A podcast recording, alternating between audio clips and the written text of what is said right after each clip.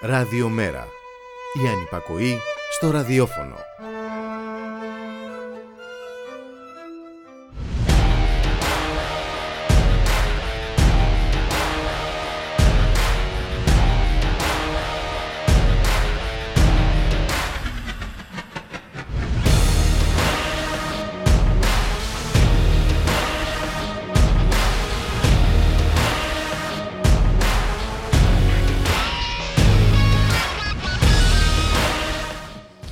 Διαχωρισμός πατρίδων και θυμάτων, πόλεμοι ορατοί και αόρατοι. Όπως μαθαίνουμε τελευταία, ορισμένες πατρίδες έχουν μικρότερο βάρος στη ζυγαριά του διεθνούς δικαίου. Ορισμένοι άνθρωποι έχουν ζωή μικρότερης αξίας αναλόγως της καταγωγής, του χρώματος και της θρησκείας τους. Η προπαγάνδα είναι ευπρόσδεκτη αν δεν προέρχεται από την πλευρά του αντιπάλου. Και η ιστορία έχει λάθος και σωστή πλευρά, που εξαρτάται βέβαια από ποια πλευρά βλέπεις τα πράγματα, από την πάνω ή από την κάτω. Το μόνο που δεν έχει πατρίδα, δεν καταλαβαίνει από διακρίσεις, δεν έχει χρώμα και υπακούει στη μία και μοναδική θρησκεία του κέρδους είναι το κεφάλαιο. Αλλάζει φίλους και εχθρούς κατά το δοκούν, αναζητά συμμάχους εκεί που διοργάνωνε πραξικοπήματα, είναι η πηγή που τροφοδοτεί όλους τους πολέμους ορατούς και όρατους. Εκτός του ορατού πολέμου στην Ουκρανία, εδώ και χρόνια διεξάγονται πόλεμοι εναντίον όλων ημών που ανήκουμε μονίμως στην κατηγορία των θυμάτων. Όπως ο πόλεμος που καταδικάζει ανθρώπους να ξεπαγιάζουν, να μην έχουν πρόσβαση στην υγεία, την παιδεία, τη διασκέδαση, να μην έχουν διαφυγή από τη δυστοπία. Είναι η πόλεμη εναντίον των εργαζομένων, των ευάλωτων και των αδύναμων, η ταξική πόλεμη. Είναι ο πόλεμος που έχει συνδέσει ζωτικά στοιχεία για την ανθρώπινη ζωή όπως η ενέργεια με το χρηματιστήριο, το περιβάλλον με το πλιάτσικο και την προσφυγιά με το ρατσισμό. Και η αυτονόητη καταδίκη της εισβολής της Ρωσίας στην Ουκρανία δεν είναι αρκετή.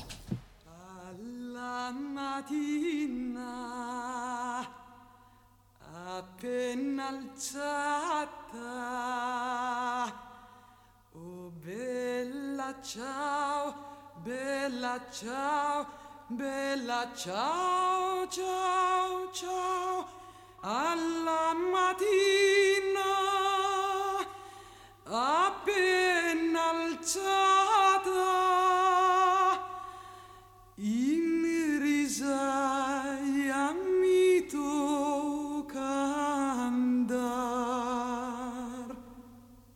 Stamattina mi sono alzato. Oh bella ciao, bella ciao, bella ciao, ciao, ciao. Stamattina mi sono alzato e ho trovato l'invasor. Oh partigiano, portami via. Oh bella ciao, bella ciao, bella ciao, ciao, ciao. Oh partigiano, portami via mi sento di morire. E se muoio da partigiano oh bella ciao bella ciao bella ciao ciao ciao. E se muoio da partigiano tu mi devi seppellire. E seppellire lassù in montagna oh bella ciao bella ciao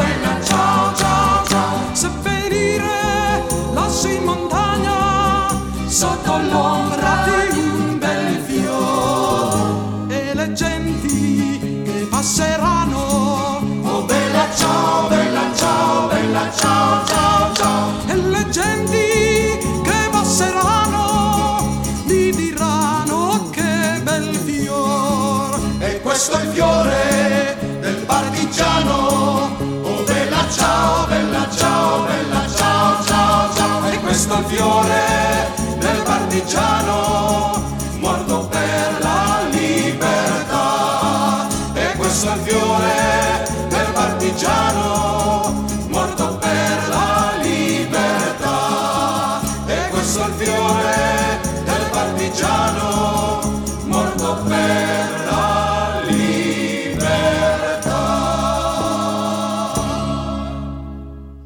Καλό μεσημέρι φίλες και φίλοι, ακροάτρες και ακροατές, είστε συντονισμένοι στο radiomera.gr, το στίγμα της μέρας, στον ήχο Γιώργος Νομικός, στην παραγωγή Γιάννα Θανασίου, στο μικρόφωνο η Βούλικα Μιχαλοπούλου. Καλώς ορίζουμε στο στούντιο τον Μιχάλη Κρυθαρίδη, εκπρόσωπο τύπου του Μέρα 25.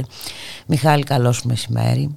Καλό μεσημέρι Μπούλικα Καλό μεσημέρι και στις ακροάτες και τους ακροατές μας. Και εγώ απλοϊκά σκεπτόμενη βλέπω μόνο μία αιτία του κακού σε όλα αυτά που μας συμβαίνουν. Νομίζω καταλαβαίνω που το πας. Ε, νομίζω ότι μπορεί να ακούγεται απλοϊκό, αλλά ε, επί της ουσίας αυτό είναι ο καπιταλισμός. Η λύθια που θα λέει και ο Νίκος Ομοκιόπουλος. ναι. Εντάξει, δεν έχεις ε, άδικο ε, έτσι, ε, έμπολη σε αυτό και βλέπω δυστυχώς τώρα και μια έκτακτη είδηση πως ε, τελείωσε άδοξα λέει η συνάντηση Λαυρόφ Κουλέμπα στην Ατάλια, ήταν η τριμερής σε εξέλιξη. Καλά. Δεν είναι ναι, δεν πήγαινε κανένας ε, βέβαια μεγάλες προσδοκίες, αλλά και μόνο το γεγονός ότι κάθισαν έτσι το τραπέζι των συνομιλίων ε, ο Υπουργός Εξωτερικών της Ουκρανίας ε, και της Ρωσίας υπό τον Υπουργό Εξωτερικών της Τουρκίας ήταν ένα βήμα, έτσι, ένα βήμα στην, στη συζήτηση αυτή. Αλλά δυστυχώς, κατά πώς φαίνεται. Ξέρουμε. Α, α, από ό,τι βλέπω ακόμα δεν υπάρχει κάτι Γιατί; έτσι... έληξε άδοξα. Ναι, όχι, όχι ακόμα δεν υπάρχει κάτι. Είναι προφανώς τώρα της τελευταίας στιγμής. Ε, συνεχίζεται δυστυχώς όλη αυτή η τραγωδία, αν και όπως λέγαμε και χθες έχουν ανοίξει κάποιες έτσι, α, βλέπω εδώ κάποιες πρώτες ε, δηλώσεις. Ο, ο Υπουργός Εξωτερικών της Ουκρανίας λέει ότι ε, δεν δε, μπορεί να γίνει κάτι άλλο τέλος πάντων ότι έκανε ό,τι μπορούσε ούτε 24 ώρες και χερία ε, δεν δίνουν ενώ από την άλλη πλευρά ο κύριος Λαυρόφ λέει ότι εμείς ε, ε, σας είπαμε να ανοίξετε δρόμους διαφυγής προφανώς για τους ανθρωπιστικούς διαδρόμους. διαδρόμους. Εδώ υπάρχει ένα ζήτημα όμως έτσι, ναι. με τους ανθρωπιστικούς διαδρόμους. Βέβαια. Βέβαια πολλά ακούμε, πολλά διαβάζουμε και, και αντικρουόμενα. Και πο, να, αντικρουόμενα, ναι. Ε, αλλά εντάξει, ξέρω εγώ, η, η λογική ε, λέει ότι όταν ανοίγεις ανθρωπιστικές ε, ανθρωπιστικούς δρόμους δεν μπορείς να, να επιβάλλεις το που θα οδηγούν αυτοί οι δρόμοι, έτσι δεν είναι. Δηλαδή έχει σημασία αν οι πρόσφυγες θα κατευθυνθούν από, από τη μία ή από την άλλη πλευρά.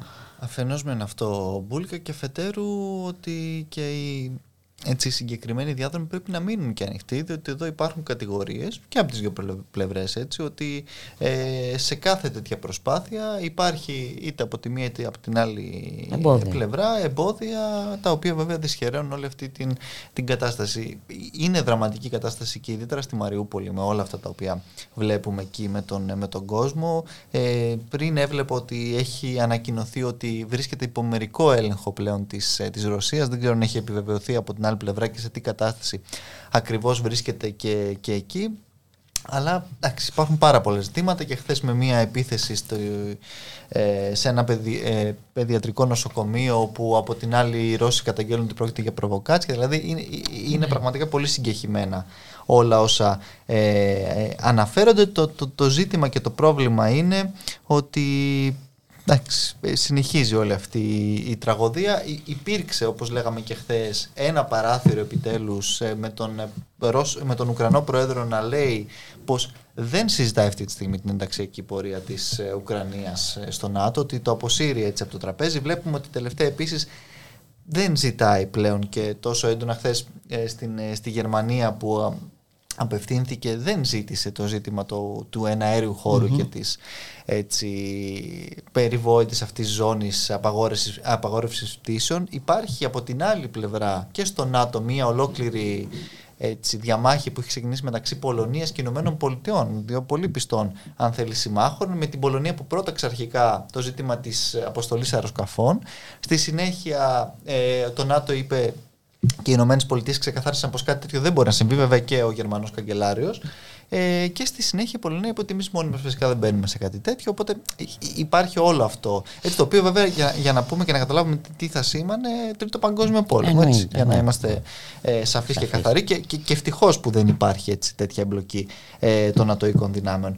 Ε, αλλά δυστυχώς ε, συνεχίζει αυτή η τραγωδία με θύματα έτσι κυρίως τους ίδιους ε, τους, ε, τους πολίτες και τους λαούς και, και γι' αυτό το λόγο εμείς επιμένουμε σε αυτό το, στο οποίο ξαναλέω προσχωρεί πλέον φαίνεται και ο Ουκρανός πρόεδρος έτσι στο ζήτημα της ουδετερότητας της Ουκρανίας ε, για να μπορέσει να υπάρξει, να εξευρεθεί μια λύση έτσι στη βάση της ειρήνευσης και της κατάπαυσης του πυρός με την απόσυρση των ρωσικών στρατευμάτων. Υπάρχουν βέβαια ζητήματα για τις περιοχές της, ε, του Ντομπάς εκεί ε, για την αναγνώρισή τους και τα λοιπά. Εκκρεμούν διάφορα τέτοια θέματα. Φαίνεται και η Ρωσία ότι πλέον ε, α, αποσύρει τουλάχιστον από τη ρητορική της και το ζήτημα της αποναζιστικοποίησης ε, και τα λοιπά. Δηλαδή υπάρχουν κάποιες εγκλήσεις αλλά δυστυχώς φαίνεται πως παραμένει αγεφύρωτο έτσι, αυτό το, το χάσμα και συνεχίζεται αυτή η εμπόλεμη κατάσταση μπουλικά. Ε, και παράλληλα βέβαια συνεχίζεται ο ανελαήτος πόλεμος της ε, προπαγάνδας που έχει φτάσει σε επίπεδα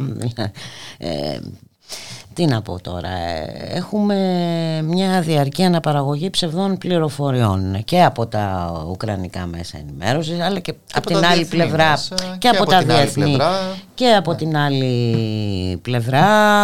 Εν τω μεταξύ υπάρχουν και ερωτήματα ε, που δεν έχουν απαντηθεί. Δηλαδή τι γίνεται στην Ουκρανία δεν υπάρχει αντιπολίτευση Δηλαδή βλέπουμε μονίμως τον ε, Ουκρανό πρόεδρο σε διαγγέλματα. Υπάρχουν άλλες δυνάμεις εκεί ε, πολιτικές. Τι γίνεται; Και πώς τοποθετούνται και τι λένε για ναι. όλα αυτά. Ε, έτσι ακριβώς είναι Μπούλικα και εντάξει, προ, προφανώς ε, μιλάμε για μια κατάσταση όπου, δηλαδή ακόμα και τη Μαριούπολη που συζητάγαμε πριν, ξέρουμε πολύ καλά ότι εκεί οι όπλες πληροφορίες έρχονται είναι ούτως ή άλλως συγκεχημένες, διότι δεν υπάρχουν καν μέσα. Δεν υπάρχουν δημοσιογράφοι αυτή τη στιγμή στην περιοχή. Είναι ότι έρχεται από έτσι, ε, βίντεο κτλ. που βγάζουν οι πολίτες, οι κάτοικοι, αλλά και εκεί βέβαια είναι πολλά τα, τα ζητήματα, ξέρεις, για το από ποια πλευρά προέρχεται αυτή η κάθε πληροφορία. Γι' αυτό το λόγο έτσι είναι και όλα αυτά σε, διαρκώς σε μια σύγκρουση έτσι, το, η μία πληροφορία με την άλλη. και πρέπει να είμαστε πολύ επιφυλακτικοί. Σαφώς. Πάντως ε, ένα βίντεο που είδαμε είναι χαρακτηριστικό. Έτσι, σε σακούλες με ναι. νεκρούς υποτίθεται να βλέπουμε ε, ε, έναν υποτιθέμενο νεκρό να, να ναι, προσπαθεί ναι, να καλυφθεί. Έτσι.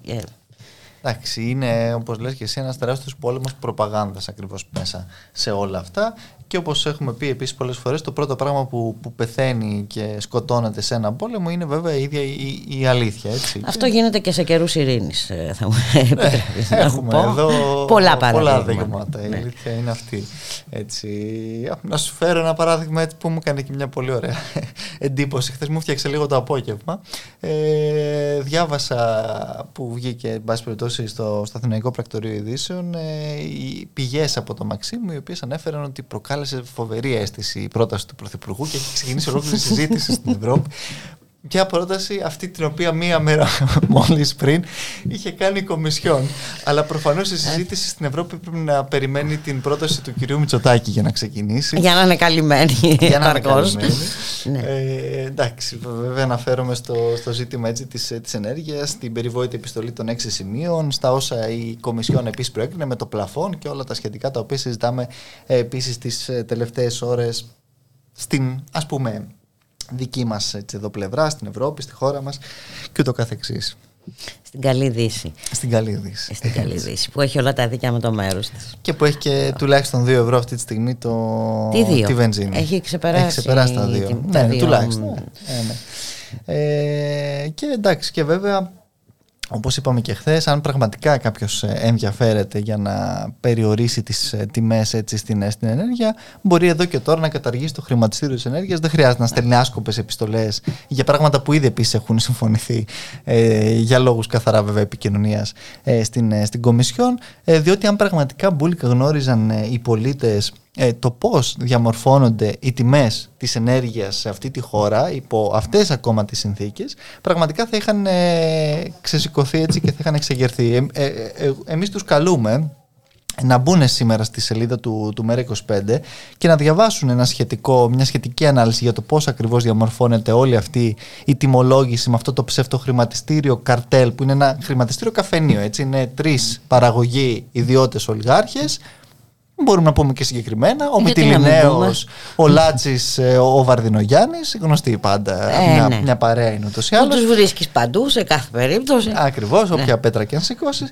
Και βέβαια η ιδιωτικοποιημένη πια ε, ΔΕΗ, που δεν είναι ΔΕΗ, είναι η ΕΕ. Έτσι. Αυτοί είναι ουσιαστικά που διαμορφώνουν ε, με πολύ συγκεκριμένους τρόπους. Τα λέμε πολύ αναλυτικά έτσι στο σχετικό κείμενο την ενέργεια και φτάνουν οι καταναλωτές σήμερα μπουλικα να πληρώνουν την ενέργεια και τις ε, τιμές του ρεύματος στην ανώτατη τιμή, ούτε καν στη μέση έτσι, ούτε καν στο μέσο κόστος και με την οριακή βέβαια ε, τιμολόγηση παράλληλα που γίνεται. Άρα και εκεί για να, για να το γνωρίζουν και οι ακροάτρες και ακροατές μας, επειδή έχει ξεκινήσει και μια συζήτηση και για το λιγνίτη και για διάφορα τέτοια ζητήματα, ακόμα και αν υποκαταστήσουμε στο, στο σύνολο σχεδόν έτσι, την, ε, την παραγωγή αυτή τη στιγμή στο, της ενέργειας με, με το λιγνίτη. Και μία μονάδα να μπαίνει στο σύστημα από παραγωγή ενέργειας με το φυσικό αέριο, μέσα από αυτό το φοβερό σύστημα το οποίο έχουν φτιάξει, το οποίο είναι και εξαιρετικά δυσνόητο για να μην μπορεί να το καταλαβαίνει ακριβώς και ο κόσμος και να μην ε, ε, ε εξεγείρεται και εξενίσταται με όλα όσα συμβαίνουν, και πάλι η ενέργεια θα τιμολογείται σε αυτό το, το ανώτατο κόστος και όχι στη μέση έτσι τιμή, τιμή μέσα από μια στάθμιση. Άρα εδώ πολύ καλά καταλαβαίνουμε ότι πραγματικά υπάρχει ένα, ε, ένα καρτέλ, μια τέτοια συμπεγνία η οποία ε, καθορίζει τα κέρδη και την κερδοσκοπία της μέσα σε αυτές τις συνθήκες και μια κυβέρνηση επίσης η οποία μόνο με επικοινωνιακούς όρους, χθε πραγματικά το απέδειξε για άλλη μια φορά περίτρανα ο κύριος Μητσοτάκης και στο Υπουργικό Συμβούλιο και με τις πρωτοβουλίες που ανέλαβε και με τις διαρροές μετά έτσι που συζητάγαμε πριν, ε, που δεν ενδιαφέρεται βέβαια σε καμία περίπτωση για όλα όσα συμβαίνουν και επιμένει στον ίδιο γνωστό ε, δρόμο και τρόπο. Διάβαζα επίσης και πριν ότι, ε, γιατί χθες είπε και ότι θα, θα ανακοινώσει και πρωτοβουλίες για την επιταγή της ακρίβειας, την, ε, τη, τη, στήριξη αυτή που ακούγαμε για το Πάσχα. Ε, μαθαίνουμε ότι θα το ανακοινώσει την επόμενη εβδομάδα και όπου θα είναι ουσιαστικά το ίδιο πράγμα το οποίο συνέβη και τα Χριστούγεννα, αφορώντας τους χαμηλούς συνταξιούχους και τους ανθρώπους του ελάχιστου κειμένου εισοδήματος που θα πάρουν έτσι ένα βοήθημα. Καλώ θα το πάρουν, δεν διαφωνεί κανένας σε αυτό. Αλλά εδώ μιλάμε για μια σταγόνα ε, στον ωκεανό με όλη αυτή την κατάσταση, με την βενζίνη να έχει ξεπεράσει τα 2 ευρώ, με τις τιμές του ρεύματος του φυσικού αερίου, έτσι, της ενέργειας να είναι στα ύψη και βέβαια και το άλλο το μεγάλο ζήτημα με τα σούπερ μάρκετ, όπου και εκεί βέβαια παραμένει το ίδιο ε, χάος, χωρίς κανέναν ουσιαστικό έλεγχο από την Επιτροπή Ανταγωνισμού, χωρίς να έχει υπάρξει μείωση του ΦΠΑ εδώ και τώρα μονομερός, χω, χωρίς καμία άδεια από την ε, κομισιόν από που θέλει να στείλει επιστολές, σε πάση περιπτώσει, ο κ. Μητσοτάκης, όπως το έκαναν μια σειρά από χώρες, η Γερμανία μες στην πανδημία, η Πολωνία, το Βέλγιο. Έτσι. Ε, και βέβαια και η, η αυτόματη ανα, ε, τιμαριθμική αναπροσαρμογή μισθών έτσι, κάτω του μισθού και, και επιδομάτων για να μπορέσουν οι πολίτες να μπορούν τα, ε, πώς το λένε, ταυτόχρονα με τις αυξήσεις που, ε, που βιώνουν στο πετσί τους και οι οποίες όπως είπαμε είναι και ταξικές, πλήττουν κυρίως τους φτωχότερους, έτσι, ο πληθωρισμός είναι ταξικός, καθαρά, καθαρά, καθαρά ταξικός, ακριβώς. ταξικές πολίτικες. Οπότε θα έπρεπε να υπάρχει αυτή η αναπροσαρμογή σε, σε, σε, σε χρόνο έτσι, αν όχι καθημερινό, αλλά εν πάση περιπτώσει ανατακτά διαστήματα, χωρίς να περιμένουμε κανέναν πρωθυπουργό να το αποφασίσει, καμία βουλή, κανέναν ε, υπουργό οικονομικό να εδεήσει και καμία τρόικα φυσικά, για να μπορούν οι πολίτες αυτοί να τα βγάζουν πέρα. Τίποτα από όλα αυτά βεβαίως δεν ενδιαφέρει ούτε τον κύριο Μητσοτάκη, ούτε ακόμα και τον κύριο Τσίπρα, αν θέλεις, ο οποίος Μιλάει για την ε, ακρίβεια, μιλάει για την ενέργεια, το χρηματιστήριο ενέργεια το οποίο ο ίδιος επί ημερών του έτσι δημιούργησε, δεν μας λέει ε, τι θα το κάνει. Ε, οπότε περιμένουμε να δούμε και ακριβώς ε, τι θα υποθεί εκεί, διότι Καλές είναι οι συζητήσεις γενικώς και αορίστως για τα πλαφόν, αλλά πρέπει να, να μας πούνε και τον τρόπο. Εάν αυτός ο τρόπος δεν συγκρουστεί με τα συμφέροντα που βρίσκονται πίσω από το μη επιβολή των πλαφών, ε, προφανώς και πλαφών δεν θα μπουν πουλικά. Ε, είναι καθαρά α, τα πράγματα. Και ίσως είναι και μια πώς να το πω, ευκαιρία ε, να δούμε επιτέλους καθαρά α, τι συμβαίνει και να πούμε τα πράγματα με το όνομά τους.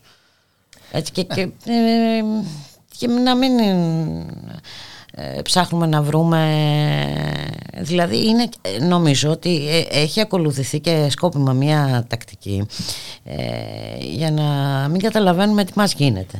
Έτσι, ανοίγουν πολλά αμέτωπα ταυτοχρόνως δεν προλαβαίνουμε να αντιληφθούμε.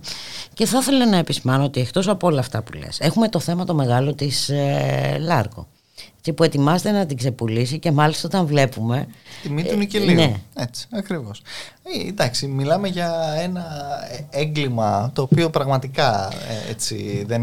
Ναι, αλλά είναι ένα έγκλημα. Πώς θα το σταματήσουμε; Κοίταξε να δεις Μπουλίκα, εδώ δυστυχώς έτσι η Καλά και, και οι εργαζόμενοι και, και εμείς αν θες και η κοινωνία αγκάλιασε όλον αυτόν τον αγώνα ε, τον, τον ενέτεινε μέσα σε όλες αυτές τις συνθήκες. Αλλά εδώ μιλάμε για ένα προμελετημένο αν θέλεις έγκλημα. Ένα έγκλημα στο οποίο επίσης διαχρονικά έχουν την υπογραφή τους όλοι αυτοί οι οποίοι ψάχναν επενδυτή και πριν Μπορεί να μην τους αρέσει ο σημερινός, αλλά ψάχναν έναν άλλον, υποτίθεται, ας πούμε, καλύτερο. Δεν ξέρω κι εγώ τι. Ο καθένας όπως ε, το εικάζει και το ερμηνεύει. Τη στιγμή που μιλάμε για μια επιχείρηση ακριβώς στρατηγική ακόμα και για το μέλλον, το μέλλον έτσι, των συσσωρευτών που χρειάζονται έτσι ακριβώς το νικέλιο και όλα αυτά. Αλλά εδώ πραγματικά έχουμε μία. Έχουμε μάλλον κυβερνήσεις, όχι μία μόνο κυβέρνηση, που το μόνο που τους ενδιαφέρει και κατά εντολή σε μεγάλο βαθμό και των ε, Ευρωπαίων εταίρων μας και δεν ξέρω και εγώ ποιον άλλον, να ξεπουλήσει τα πάντα, ό,τι είχε απομείνει. Δηλαδή δεν έχουν αφήσει και πολλά. Τη στιγμή που ξεσπιτώνουν και ε, απολύουν τον κόσμο που χάνει έτσι τη, τη δουλειά του μέσα σε αυτές ε, τις συνθήκες. Ακριβώς. Και, και, και πραγματικά, ξέρεις, εδώ ε, που λες ότι ας πούμε τι, τι, τι, τι, τι μπορούμε να κάνουμε είναι, είναι πράγματι ένα τεράστιο ζήτημα όταν μέσα σε αυτές τις συνθήκες ακριβώς που ανεβαίνει κιόλας η τιμή ε, του νικελίου για μια, για μια εταιρεία που, που χρεοκόπησε και την οδήγησαν εκεί όχι οι εργαζόμενοι της. Οι πληρωμένες διοικήσεις αυτές τα golden boys που διαχρονικά κάποιοι βάζανε και διορίζανε έτσι ε, και που συνήθως στο τέλος ε, αυτοί οι, οι, οι διοικητές δεν θα δώσουν λόγο για τίποτα από όσα έγιναν. Οι εργαζόμενοι θα την πληρώσουν. Θα την πληρώσουν όπως την πληρώνουν πάντα. αυτό. Εδώ μιλάμε για ένα διαχρονικό τέτοιο έγκλημα, το οποίο δυστυχώς το έχουμε ξαναδεί και σε άλλες περιπτώσεις. Δεν είναι τυχαία ακόμα και τα πρόσωπα που επιλαμβάνονται τέτοιων έτσι, ζητημάτων, ο κύριος Χατζηδάκης εμπροκειμένου ε, και πραγματικά ε, μένει να δούμε έτσι πώς, ε, πώς θα διαμορφωθεί όλη αυτή η κατάσταση τη στιγμή που ξαναλέω είναι μια επιχείρηση που και εξαιρετικά κερδοφόρη, κερδοφόρα είναι αυτή η παραγωγή την οποία έτσι διαθέτει και βέβαια πέρα από αυτό θα μπορούσε να, να αξιοποιηθεί και να χρησιμοποιηθεί πραγματικά σε μια πράσινη μετάβαση, σε ένα ε, μέλλον διαφορετικό όπου και η χώρα μας και, και αν θες και το ίδιο το, το ελληνικό δημόσιο, όχι απλώς η χώρα μας έτσι γενικώς και ορίστος γιατί ξέρουμε ποιοι είναι οι ναι. άλλοι, οι δύο-τρεις που συζητάμε κατά καιρούς ολιγάρχες που νέμονται τα πάντα, η οποία θα μπορούσε όντως να δημιουργήσει αυτές τις συνθήκες και με εργαζόμενους οι οποίοι θα αμείβονται αξιοπρεπώς, θα μπορούν να δουλεύουν έτσι με τις συνθήκες που δουλεύουν. Διότι αυτοί οι άνθρωποι έχουν αφήσει ε, τη ζωή τους μέσα σε, αυτά τα, έτσι, σε αυτές τις, ε, τις συνθήκες εργασίας. Διότι δεν μιλάμε και για μια εύκολη και ε, εργασία. Α, α, απλή εργασία. Ακριβώς μιλάμε και για μια εξαιρετικά βαριά εργασία και ο τρόπος ε, που τους ανταμείβουν από την ε, πολιτεία είναι αυτός. δεν τους ενδιαφέρει. Δεν είναι απλά... Ε, ναι, είναι σαφές. Είναι, σαφές είναι αυτό, αδιάφοροι. Εμάς λοιπόν ο, που μας ενδιαφέρει ε, ε, πρέπει να, να δούμε τι θα κάνουμε. Ε, γιατί ναι. οι, όλες οι κρίσεις και η πρόσφατη κρίση με την πανδημία η οποία δεν έχει τελειώσει έτσι μην, απλά την έχουμε αφήσει στη γωνία προς το παρόν και δεν ξέρουμε πώς και με τι τρόπο θα επανέλθει στο προσκήνιο μάλλον όταν χρειαστεί ε, όταν καταστεί αναγκαίο ε, πρέπει να δούμε ορισμένα πράγματα ε, αυτό που ανέδειξαν όλες αυτές οι, οι, κρίσεις είναι τη μεγάλη σημασία του δημοσίου έτσι. Ε, και βλέπουμε ότι όχι μόνο αυτή η κυβέρνηση δεν κινείται σε αυτή την κατεύθυνση αλλά θέλει να, να εξαφανίσει οτιδήποτε δημόσιο έτσι δεν είναι δυνατόν αγαθά όπως το νερό, η ενέργεια και τα λοιπά να παίζονται σε χρηματιστήρια.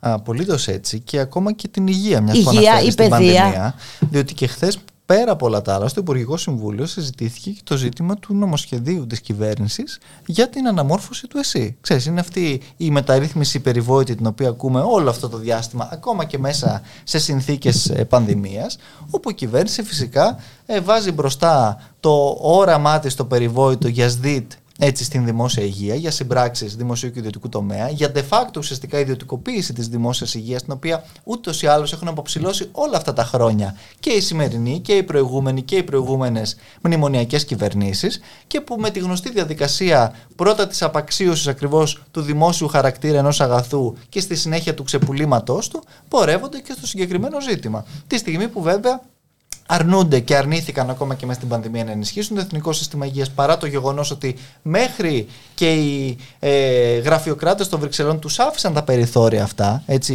είχαν εξαιρεθεί από το δημοσιονομικό πλαίσιο και από το σύμφωνο σταθερότητας και παρόλα αυτά επέμειναν στη γνωστή λογική ε, που βέβαια δεν είναι τυχαία και εκτός των συμφερόντων των κλινικαρχών και όλων αυτών που, που νέμονται βέβαια το χώρο της ιδιωτικής υγείας και ακόμα και σήμερα ξαναλέω και χθες στο Υπουργικό Συμβούλιο ε, επαναλαμβάνουν την πρόθεσή τους να συνεχίσουν σε, αυτό το, σε αυτή την προοπτική, δηλαδή συγχωνεύσεις δημοσίων νοσοκομείων, όλα αυτά τα οποία αν θυμάσαι ήταν και από τα, ε, από τα πρώτα ακόμα, τα μνημονιακά χρόνια, τα, τα, του, του, του 12 και του 13 που ο κύριος Γεωργιάδης τότε έκλεινε τα, τα δημόσια νοσοκομεία και δεν ήθελαν να του κλέψει τη δόξα και η Τρόικα και βέβαια σε αυτό φαίνεται πως θα επιμείνουν και θα συνεχίσουν με πρώτο στόχαστρο φυσικά τα, τα περιφερειακά νοσοκομεία. Είδαμε και τι προσπάθησαν να κάνουν και με τα παιδιατρικά. Είναι πραγματικά μια έτσι τέτοια κατάσταση, ένας τέτοιος σχεδιασμός που σε καμία περίπτωση δεν εξυπηρετεί φυσικά τις ανάγκες της κοινωνίας εκεί έξω, η οποία χρειάζεται ένα ισχυρό ΕΣΥ, ένα ισχυρό εθνικό σύστημα υγείας, μια πρωτοβάθμια περίθαλψη, όλα εκείνα τα οποία θα, θα συνιστούν εργαλεία πολύ καν και για τον επόμενο ομιγέννητο ιό. Διότι μιλάμε ακριβώς και για εποχές με την κλιματική ε, κατάρρευση, με όλα αυτά τα οποία βλέπουμε. Και εδώ θα χρειαστούμε πραγματικά ένα τέτοιο ισχυρό εθνικό σύστημα υγείας. Αλλά φαίνεται πως κάποιοι επιμένουν στις γνωστές τους ιδεολειψίες χωρίς βέβαια να είναι μόνο ιδεολειψίε αυτά, διότι κρύβονται και τεράστια συμφέροντα από πίσω. Ακριβώς. Δεν είναι ιδεολειψία, είναι πόλεμο. Όχι, είναι και ιδεολειψία. Είναι ιδεολειψία. Αλλά δεν είναι μόνο αυτό. Έτσι, δεν είναι ναι, τόσο αλλά αυτή η ιδεολειψία οδηγεί σε πόλεμο. Σαφώς, σαφώς. Ένας, ένας πόλεμος ο οποίος έχει κηρυχθεί ε, σε όλα νομίζω ε, τα μέτωπα της, ε, της κοινωνίας ε, τους ίδιους εργαζόμενους των δημοσίων νοσοκομείων που θυμόμαστε πολύ καλά πώς τους αντιμετώπισαν μέσα σε όλη την πανδημία έτσι αυτούς που μας καλούσαν ε, τις πρώτες μέρες τότε της πανδημίας να χειροκροτήσουμε από τα μπαλκόνια μας και πώς τους συμπεριφέρθηκαν φτάνοντας βεβαίως μέχρι και στο, στο σημείο τώρα ε, να, να απολύσουν ε, χιλιάδες ε, προσωπικού. Χωρίς κανένα λόγο. Ε, χωρίς κανένα λόγο. Και χωρίς κανένα και... λόγο και, να, και χωρίς καμία επιστημονική βάση. Έτσι, και, γιατί είδαμε ότι ε, την περίοδο έξαρσης ε, των κρουσμάτων, των νοσηλειών, των διασωληνωμένων, των θανάτων, αυτοί οι άνθρωποι ήταν εκτός συστήματος υγεία. Ε, και παράλληλα, ε. Μπούλικα, πέρα από αυτούς τους ανθρώπους, ακόμα και για τους άλλους που είχαν προσλάβει τώρα, έτσι με κάτι συμβάσεις τετράμινες, τρίμηνες και διάφορα τέτοια ε, ευέλικτα σχήματα, και αυτές βεβαίως τις συμβάσεις δεν τις ανανεώνουν πλέον. Και πηγαίνουμε σε αυτό το οποίο λέγαμε από την αρχή όταν μας μιλούσε η κυβέρνηση, μα πώς έχουμε κάνει τόσες χιλιάδες προσλήψεις, αλλά μιλάμε ακριβώς για τις προσλήψεις που δεν είναι μόνιμες, που δεν έχουν να κάνουν με τα πραγματικά κενά που υπάρχουν και υπήρχαν και πριν ακόμα από την πανδημία στο Εθνικό Σύστημα Υγείας διότι εδώ ουσιαστικά καλύφθηκε όπως όπως και πετάξαν τους ανθρώπους στη μάχη έτσι κατά της, ε, της πανδημίας και τώρα πλέον έρχονται και τους λένε τελείωσε αυτή η ιστορία που δεν τελείωσε ακριβώς. Έχεις ε, δίκιο ότι και εδώ ε, συνεχίζεται καταρχάς έτσι και ε, αυτή η τραγωδία. Έχουν πέσει πράγματι και τα κρούσματα και ευτυχώς βέβαια και οι διασωληνώσεις και όλα τα σχετικα αλλά σε κάθε περίπτωση δεν έχει τελειώσει αυτή η μάχη. Αλλά παρόλα αυτά τα σχέδια ε, προχωράνε και ξαναμπαίνουν ε, μπροστά, αν θες, από την ε, κυβέρνηση στο ζήτημα αυτό, όπως ακούσαμε τουλάχιστον χθες στο, στο Υπουργικό Συμβούλιο και μένει να δούμε τι θα δούμε έτσι όταν θα αρχίσουν να κλείνουν περιφερειακά νοσοκομεία σύμφωνα με το σχεδιασμό έτσι της, ε, της κυβέρνησης. Και βέβαια παράλληλα ε, διάφοροι άλλοι επιτίδοι θα μου επιτρέψεις να πω στο χώρο της υγείας θα αρχίσουν να, να τρίβουν ε, τα χέρια τους που φαντάζομαι δεν θα είναι και πολύ μακριά από την, ε, από την κυβέρνηση και τα, τα στελέχη της που, των οποίων βεβαίως τα συμφέροντα κάποιοι προωθούν με τέτοιο ζήλο και επιμονή ακόμα και σε αυτές τις, ε, τις συνθήκες μπουλικα και όλα αυτά σκεπάζονται και από το πέπλο του πολέμου, το οποίο ξέρεις και επικοινωνιακά ακόμα θα δώσει τη δυνατότητα στην κυβέρνηση να προσπαθήσει να τα περάσει όσο πιο χαμηλά μπορεί. Ήδη χθες αυτό το οποίο συνέβη έτσι στο Υπουργικό Συμβούλιο νομίζω ότι έχει περάσει πάρα πολύ στα ψηλά, δεν έχει ακουστεί σχεδόν καθόλου ότι η κυβέρνηση ετοιμάζεται να προωθήσει αυτές τις ε, μεταρρυθμίσεις στον χώρο της δημόσιας υγείας για λόγους προφανώς ε, ε, εύλογους και αντιληπτούς μπουλικά. Και βέβαια υπάρχει και η Εύβοια, υπάρχει και το μέτωπο που και εκεί συνεχίζονται οι δουλίτσες. Υπάρχει και, και η Εύβοια βέβαια που και εκεί συνεχίζονται οι δουλίτσες που εξ αρχής ε, προγραμματίζονταν οι δουλίτσε ε, τότε που η ναι, κυβέρνηση ναι, νομίζω βέβαια... ότι το περιβόητο σχέδιο πρόκειται να παρουσιαστεί αυτές τις μέρες δεν ξέρω ναι. αν αλλάξουν τα, οι σχεδιασμοί λόγω των ε, καιρικών συνθήκων θα το δούμε Εμείς, ναι, γιατί είναι και σε επιφυλακή πολιτική προστασία έτσι. Είναι σε τιμότητα ναι βέβαια και μας παροτρύνει να πάρουμε νερό πώς το λένε ναι, να κάνουμε το σταυρό μας να πάρουμε νερό να έχουμε αλυσίδες να φοράμε γάντια ε. ναι ναι μην την πάθουμε. Πάντως το καλύτερο είναι να κάτσουμε σπίτι μας. Σερβουάρ. δεν ξέρουμε ποιος θα μας το γεμίσει, βέβαια. Αυτό δεν μας το είπαν. Α, ναι, ναι, Είναι και αυτό ένα ζήτημα. Έτσι, με, με, με τα χρήματα. Υπάρχουν λεφτόδεντρα, δεν ξέρω. τα ανακάλυψε ξαφνικά η κυβέρνηση. Εντάξει, είναι. Ξέρεις, αν πραγματικά δεν, δεν, δεν δούμε και την κομικοτραγική διάσταση της, της υπόθεσης ε, θα, ε, ε, είναι εξαιρετικά δύσκολα όλα όσα αντιμετωπίζουμε. Ναι, ναι χιούμορ χρειάζεται πάντα. Σαφώς, σαφώς. Αν και εντάξει είναι πολύ δύσκολες οι καταστάσεις και ευρύτερα έτσι όχι μόνο στην, στη χώρα μας διότι... Οπότε πρέπει να επικεντρωθούμε στα βασικά. Ναι και νομίζω πως θα, θα επιμείνουμε και θα συνεχίσουμε με αυτά όσο και αν κάποιοι βέβαια προσπαθούν να αλλάξουν την ατζέντα. Μια ατζέντα που προφανώς και δεν, δεν διαφωνεί κανένας. Δεν, δεν, δεν, πρέπει να εστιάσουμε στα όσα συμβαίνουν στον πόλεμο και σε αυτά τα οποία γίνονται. Απλά αυτό το οποίο πρέπει να, να μην ξεχνάμε είναι ότι, ότι δεν είναι άλοθη αυτό για κάποιους να κάνουν άλλα πράγματα και στο όνομα πολλές φορές, αν θέλεις, ε, του πολέμου μπουλικα, αλλά και γενικότερα με τη γνωστή αυτή έτσι, τακτική που ε, κάθε τέτοια κρίση δυστυχώς ε, παρουσιάζεται ως ευκαιρία για, για κάποιους άλλους. Και γίνεται και κουβέντα για εκλογές, ε, κατά τα τέλη του Μαΐου. Ναι, γίνεται και από τα πιο επίσημα έντυπα της ε, κυβερνητικής ακριβώς ε, πλευράς. Ε, εκεί τοποθετείται, εντάξει βλέπουμε γενικότερα ένα τέτοιο αν θέλεις ε, προεκλογικό ε, κλίμα και πάση περιπτώσει διάφορες κινήσεις από την πλευρά της, της κυβέρνησης. Ακόμα αν θες και αυτή η επιταγή που ήταν να δοθεί ήταν τελικά να μην δοθεί τελικά θα δοθεί είναι και αυτό νομίζω μέσα σε αυτό το, το ευρύτερο πλαίσιο Μένει να δούμε φυσικά τι, τι θα αποφασίσει ο, ο, ο πολυχρονεμένος μας ε, Βεζίρης για το ε, τι, θα, τι θα συμβεί και, και σε αυτή την, ε, ε, την περίπτωση. Βέβαια, εντάξει, μιλάμε για μια συνθήκη πάλι που προσπαθούν κάποιοι βέβαια να, να αλλάξουν την, την ατζέντα διότι θα μιλάμε κατά αυτούς ε, για τον πόλεμο και για όλα όσα συμβαίνουν. Για το πόσο κρίσιμη είναι η κατάσταση, για το πώς πρέπει να πάμε ενωμένοι, για το πώς δεν υπάρχουν εναλλακτικές.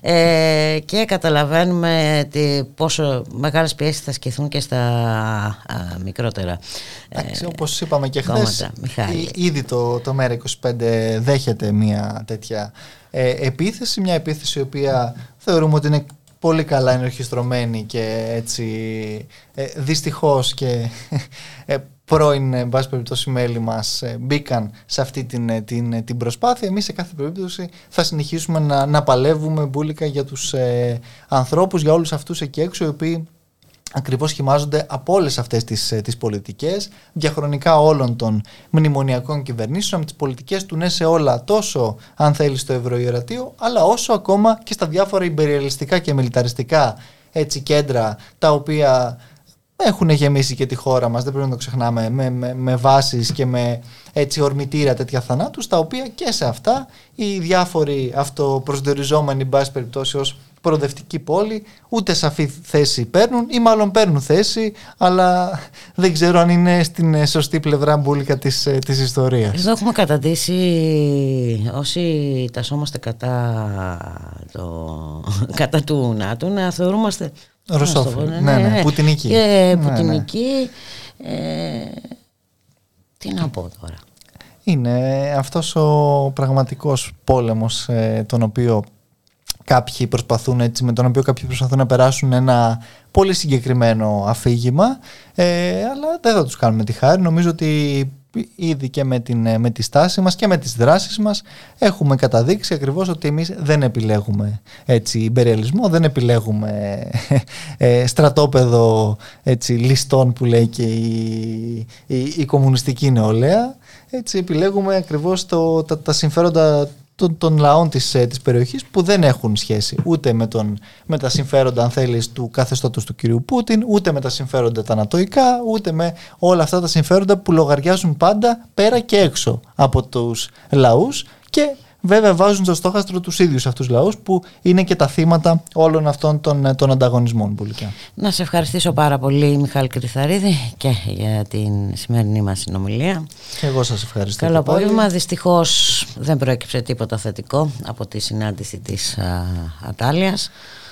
Ναι, μένει να δούμε τι άλλες εξελίξεις θα έχουμε. Εντάξει, θα τα πούμε και αύριο γιατί και το Σαββατοκύριακο θα έχουμε και την το δείπνο, εν πάση περιπτώσει, του Πρωθυπουργού με τον ε, Τούρκο Πρόεδρο, ο οποίος επίσης νομίζω αναμένεται σήμερα να μιλήσει και με τον ε, ο Τούρκος Πρόεδρος, με τον ε, Αμερικανό Πρόεδρο. Φαίνεται πως όλο αυτό το αφήγημα που πολλές φορές είχαμε επισημάνει πόσο ψευδές είναι για, τη, για τον δίθεν έτσι, περιθωριοποιημένο κύριο Τόγαν, για άλλη μια φορά έτσι, καταρρύπτεται και αυτό μπουλικα. Γεια χαρά Μιχάλη. Γεια σου. Amia la kumalaria mia kalale kalale. Amia la kumalaria mia mia kumale Amia la kalaria mia kalale kalale. Μαύρο μαργαριτάρι, μαύρη ομορφιά και χάρη. Μαύρη πως δεν έχουμε δει στη ζωή μας τη στήρα πατιάρα και μαύρη. Μαύρη που μαχαιρώνει και το αίμα μου ξυλώνει. Μαύρη κι όταν αγιάζει, σκοτώνει και δεν την νοιάζει Μαύρη μαγεία να πάρει, φτιάχνει φωλιά όταν δεν βγαίνει φεγγάρι. Μαύρη σαν για τα γάνη, με ματωμένο φουστάνι. Μα οι γειτονές μου και οι διπλανοί δεν πρέπει ποτέ να το μάθουν Πως ήρθε για μένα, εδώ και τώρα για μένα Όταν ο έρωτας για τον έρωτα μιλάει διαρκώς Κάνει τα στραβά μάτια ακόμα κι ο ουρανός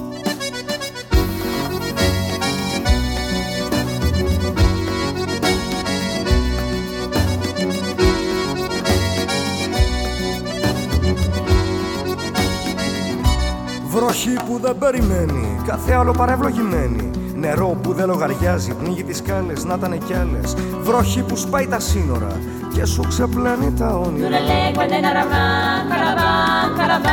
Ο παράνομος έρωτας είναι μια τρικυμία, τσακίζει με το τακούνι την ηρεμία στη γωνία. Το σεντόνι γουστάρι να μου σκεύει στο λάθος, γιατί ευτυχία μισή να μας βρίσκει μονάχους.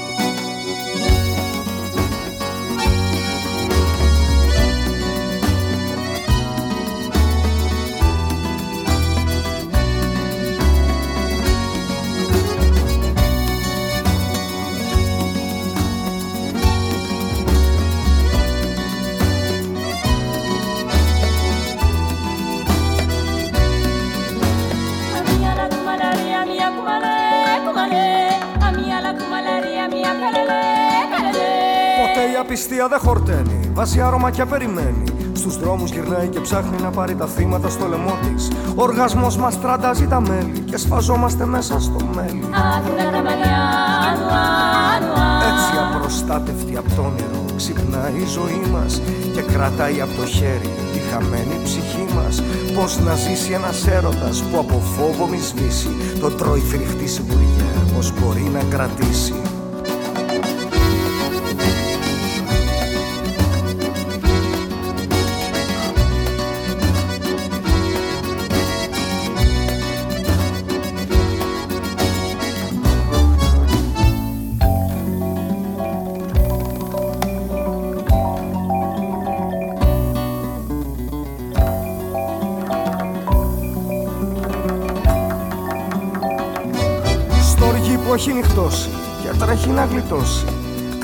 Κρύβεται στο κόσμο τον κόρφο, αιτία και ενοχή που δεν έχει πια στόχο. Κρύα σαν λάμα και πόνος, μαύρο γλυκό που σου δώσω χρόνο. Ο παράνομος έρωτας κυλάει στους λαγώνες και βαφτίζει το φόρεμα στο κορμιό τους αγώνες. Μες στο αμάξι της μπαίνει και αθώα χαϊδεύει το χρόνο που ξεχυλίζει, γι' αυτό η ζωή περισσεύει ένα ψέμα είναι ο έρωτας και πρωτού ξεδιψάσει. Σκορπάει τόση αλήθεια για να σε ξεγελάσει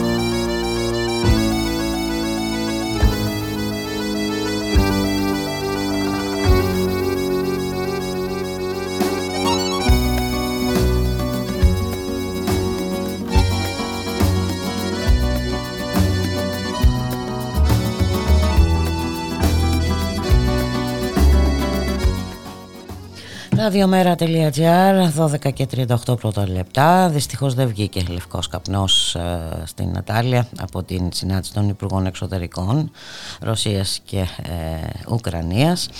Σήμερα το απόγευμα αρχίζει η διήμερη σύνοδος των 27 της Ευρωπαϊκής Ένωσης στο Παρίσι. Να καλωσορίσουμε τον Έρικ Έντμαν, υπεύθυνο κεντρικού γραφείου του DM στις Βρυξέλλες. Καλό μεσημέρι Έρικ.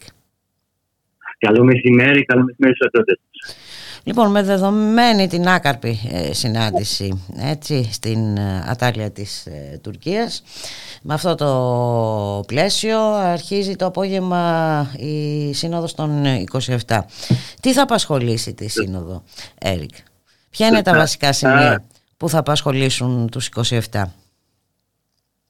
Τέσσερα θα έλεγα είναι τα βασικά σημεία και να σημειωθεί ότι δεν συνεδριάζουν απλά στο Παρίσι, συνεδριάζουν στις Βερσαλίες αφού η Γαλλική Προεδρία. Πρέπει να, πρέπει να τη χρησιμοποιήσουμε όπως τη αρμόζει. Στα αρώματα είμαστε εκεί πρώτοι. Ε, ε, στη Βερσαλία λοιπόν και θα έλεγα μάλλον τέσσερις είναι οι βασικοί πυλώνες της συζήτησης ε, τις επόμενες δύο μέρες. Το πρώτο είναι πώς μπορεί να συνεχίσει η Ευρωπαϊκή Ένωση την στήριξη ε, της Ουκρανίας mm-hmm. ανθρωπιστικά, οικονομικά, πολιτικά ε, και στρατιωτικά. Ε, η μείωση της εξάρτησης, της ενεργειακής μάλλον εξάρτησης ε, της Ευρωπαϊκής Ένωσης από τη Ρωσία, την ενίσχυση των αμυντικών δυνατοτήτων της Ευρωπαϊκής Ένωσης και την ενίσχυση των οικονομικών θεμελίων της Ευρωπαϊκής Ένωσης για να μπορέσει να ανταπεξέλθει τέλος πάντων στα οικονομικά πλήγματα που έρχονται ως αποτέλεσμα της εισβολής της Ουκρανίας από τη Ρωσία. Μάλιστα. Αυτή είναι, αυτά είναι τα τέσσερα θέματα. Ε, μπορούμε να σταθούμε ίσως στο πρώτο, να το πάρουμε με τη σειρα mm-hmm. Όσον αφορά την, ε, τη στάση της Ευρωπαϊκής Ένωσης προς την Ουκρανία, έχει ανοίξει το θέμα της υποδοχής των προσφύγων ε, χρησιμοποιώντας, δεν ξέρω αν έχεις συζητηθεί ήδη στο ραδιομέρα, την ε, οδηγία περί προσωρινής προστασίας. Ναι, ναι. Η οποία είναι μια οδηγία η οποία το έχετε συζητήσει, ωραία, η οποία κατατίστηκε, πρέπει να σημειωθεί από την ε, εποχή της διάλυσης της πάλι πότε Ιουγκοσλαβίας. Οπότε αυτό ήταν ένα μηχανισμό ο οποίος υπήρχε στο προστάσιο της Ευρωπαϊκής Ένωσης εδώ και 20 χρόνια Μάλιστα. και δεν χρησιμοποιήθηκε σε κανέναν από τους άλλους πολέμους που έχουν συμβεί από τότε. Mm-hmm. Τώρα κρίθηκε αναγκαίο λοιπόν. Ε, κρίθηκε αναγκαίο γιατί μιλάμε για λευκούς χριστιανούς ε, Ευρωπαίους και όχι για άλλο κομμάτι του κόσμου. Τέλος πάντων, ε, αυτό όσον αφορά την διπροσωπεία.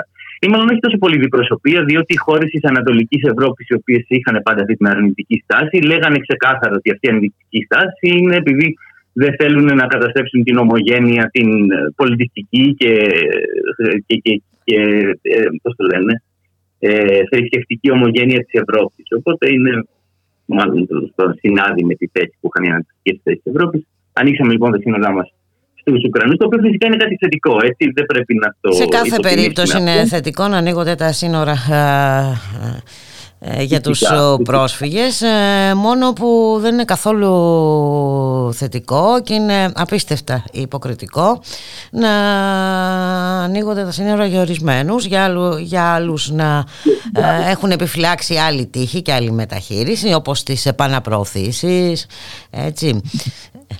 Ε, τις φυλακές που έτσι ονομάζονται δομές φιλοξενίας και τα λοιπά και τα λοιπά. Τις δυσκολίες στη χορήγηση ασύλου ε, και όλα αυτά που τα γνωρίζουμε πάρα πολύ καλά.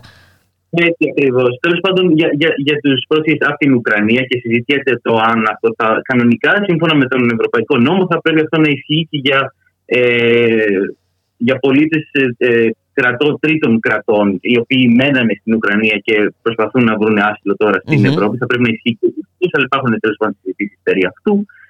Ε, συνεχίζεται αυτή η συζήτηση. Υπάρχει συζήτηση για την παροχή ανθρωπιστικής βοήθειας, η οποία έχει ήδη αρχίσει και θα συνεχιστεί και πώς μπορούμε να την αυξήσουμε.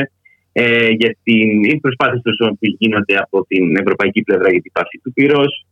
Και επίσης, σημαντικό η σχέση της Ευρωπαϊκής Ένωσης όχι μόνο με την Ουκρανία, αλλά και με την Γεωργία και τη Μολδαβία. Ε, Χώρες οι οποίες ε, για χρόνια τώρα προσπαθούν να δημιουργήσουν πιο στενές διπλωματικές σχέσεις με την Ευρωπαϊκή Ένωση και ίσως να αρχίσουν και συζητήσεις για την προσάρτησή τους στην Ευρωπαϊκή Ένωση αυτή καθ' αυτή. Κάτι το οποίο δεν είναι άμεσα εφικτό και είναι κάτι το οποίο το έχουν πει αρκετοί υπουργοί εξωτερικών της Ευρωπαϊκής Ένωσης. Ε, αλλά είναι μια συζήτηση η οποία τέλος πάντων φαίνεται ότι θα απασχολήσει και την ε, Σύνοδο Κορυφής για να, ναι, να, να υποθεί ότι δεν είναι άμεση εφικτή η προσχώρησή τους στην Ευρωπαϊκή Ένωση, αλλά πώς μπορούμε να τους φέρουμε πιο κοντά στην ευρωπαϊκή οικογένεια, όπως την αποκαλούν. Ε, τώρα αυτό πώς θα, πώς θα γίνει εφικτό θα φανεί στο τέλος της συνεδρίασης. Μάλλον θα είναι πιο πολύ συμβολικό παρά πρακτικό. Έτσι το βλέπω. Το άλλο ε, είναι το θέμα των κυρώσεων, έτσι, το αν θα συνεχιστούν οι κυρώσεις κατά της ε, ε, Ρωσίας με διάφορους τρόπους. Ναι. Ε.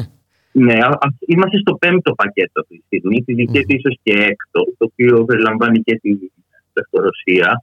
Ε, αυτό το οποίο θα συζητηθεί ε, σε μεγαλύτερο βάθος σήμερα και αύριο είναι η μείωση της εξάρτησης από τις ενεργειακές πηγές της Ρωσίας.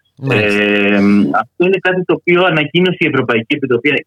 Ανακοίνωσε ένα σχέδιο για πώς μπορεί να υπάρξει μια ενεργειακή απεξάρτηση της Ευρωπαϊκής Ένωσης από τη ρωσια Ε, συγκεκριμένα, μέχρι το τέλος του χρόνου να μειωθεί ε, μέχρι και κατά δύο τρίτα η εισαγωγή φυσικού ε, από τη Ρωσία.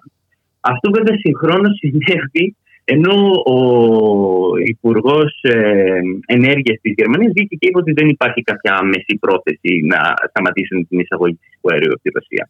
Οπότε βλέπουμε ότι από τη μία έχουμε μια Ευρωπαϊκή Επιτροπή να ανακοινώνει ένα σχέδιο και η Γερμανία να λέει κάτι τελείως διαφορετικό. Οπότε δεν, ε, δεν, μας, ε, προκα... δεν θα έπρεπε να μας προκαλεί εντύπωση. Το έχουμε ξαναδεί σε άλλες περιπτώσεις πολλές φορές. να λειτουργεί κάπως έτσι. Αυτό είναι το πρόβλημα. Ναι. Έτσι ακριβώς. Όταν δεν υπάρχει πολιτική συνοχή και πολιτική, ε, μια, μια κοινή πολιτική, πολι, ε, κοινή, ε, πολιτική ε, συνοχή στην Ευρωπαϊκή Ένωση, αυτά τα πράγματα θα συμβαίνουν πάντοτε. Άμα δεν φτιάξουμε τα σαφρά θεμέλια τέλος πάντων αυτού του εγχειρήματος, πάντα θα κολλάνε σε τέτοια θέματα. Και αυτό δεν είναι μόνο εμφανές στην περίπτωση της ε, ενεργειακής εξάρτησης, αλλά και στη συζήτηση που γίνεται όσον αφορά τα οικονομικά θεμέλια της Ευρωπαϊκής Ένωσης, όπως τα λεγόμενα ευρωομόλογα, τα οποία έχουν ξαναπέσει στο τραπέζι. Στο τραπέζι. Ναι, ναι, ναι. Ε, αυτό είναι για άλλους σκοπούς αυτή τη φορά. Ναι, ουσιαστικά, ουσιαστικά για άλλους σκοπούς επικοινωνιακά λένε ότι έχει να κάνει με, με, με, τον τρόπο με τον οποίο θα μπορέσει να τα απεξέλθει η Ευρωπαϊκή Ένωση στα οικονομικά πλήγματα του, που έρχονται ως αποτέλεσμα του πολέμου στην Ουκρανία. Mm. βέβαια αυτό μέρη έχει να κάνει και με την αύξηση των... Ε, των δαπανών για άμυνα και ασφάλεια. Των δαπανών για την άμυνα, ακριβώς. Για την άμυνα. Ε, ουσιαστικά αυτή η δημιουργία ενός κοινού ε, των ευρωομολόγων, του κοινού χρέους για την Ευρωπαϊκή Ένωση, είναι κάτι το οποίο το, το πρότεινε για άλλη μια φορά η Ευρωπαϊκή Επιτροπή και καλά έκανε στο κάτω-κάτω. Δηλαδή, η δημιουργία του κοινού χρέους για την Ευρωπαϊκή Ένωση είναι, είναι ένα εργαλείο το οποίο το χρειάζεται η Ευρωπαϊκή Ένωση και το χρειάζεται και η Ευρωζώνη.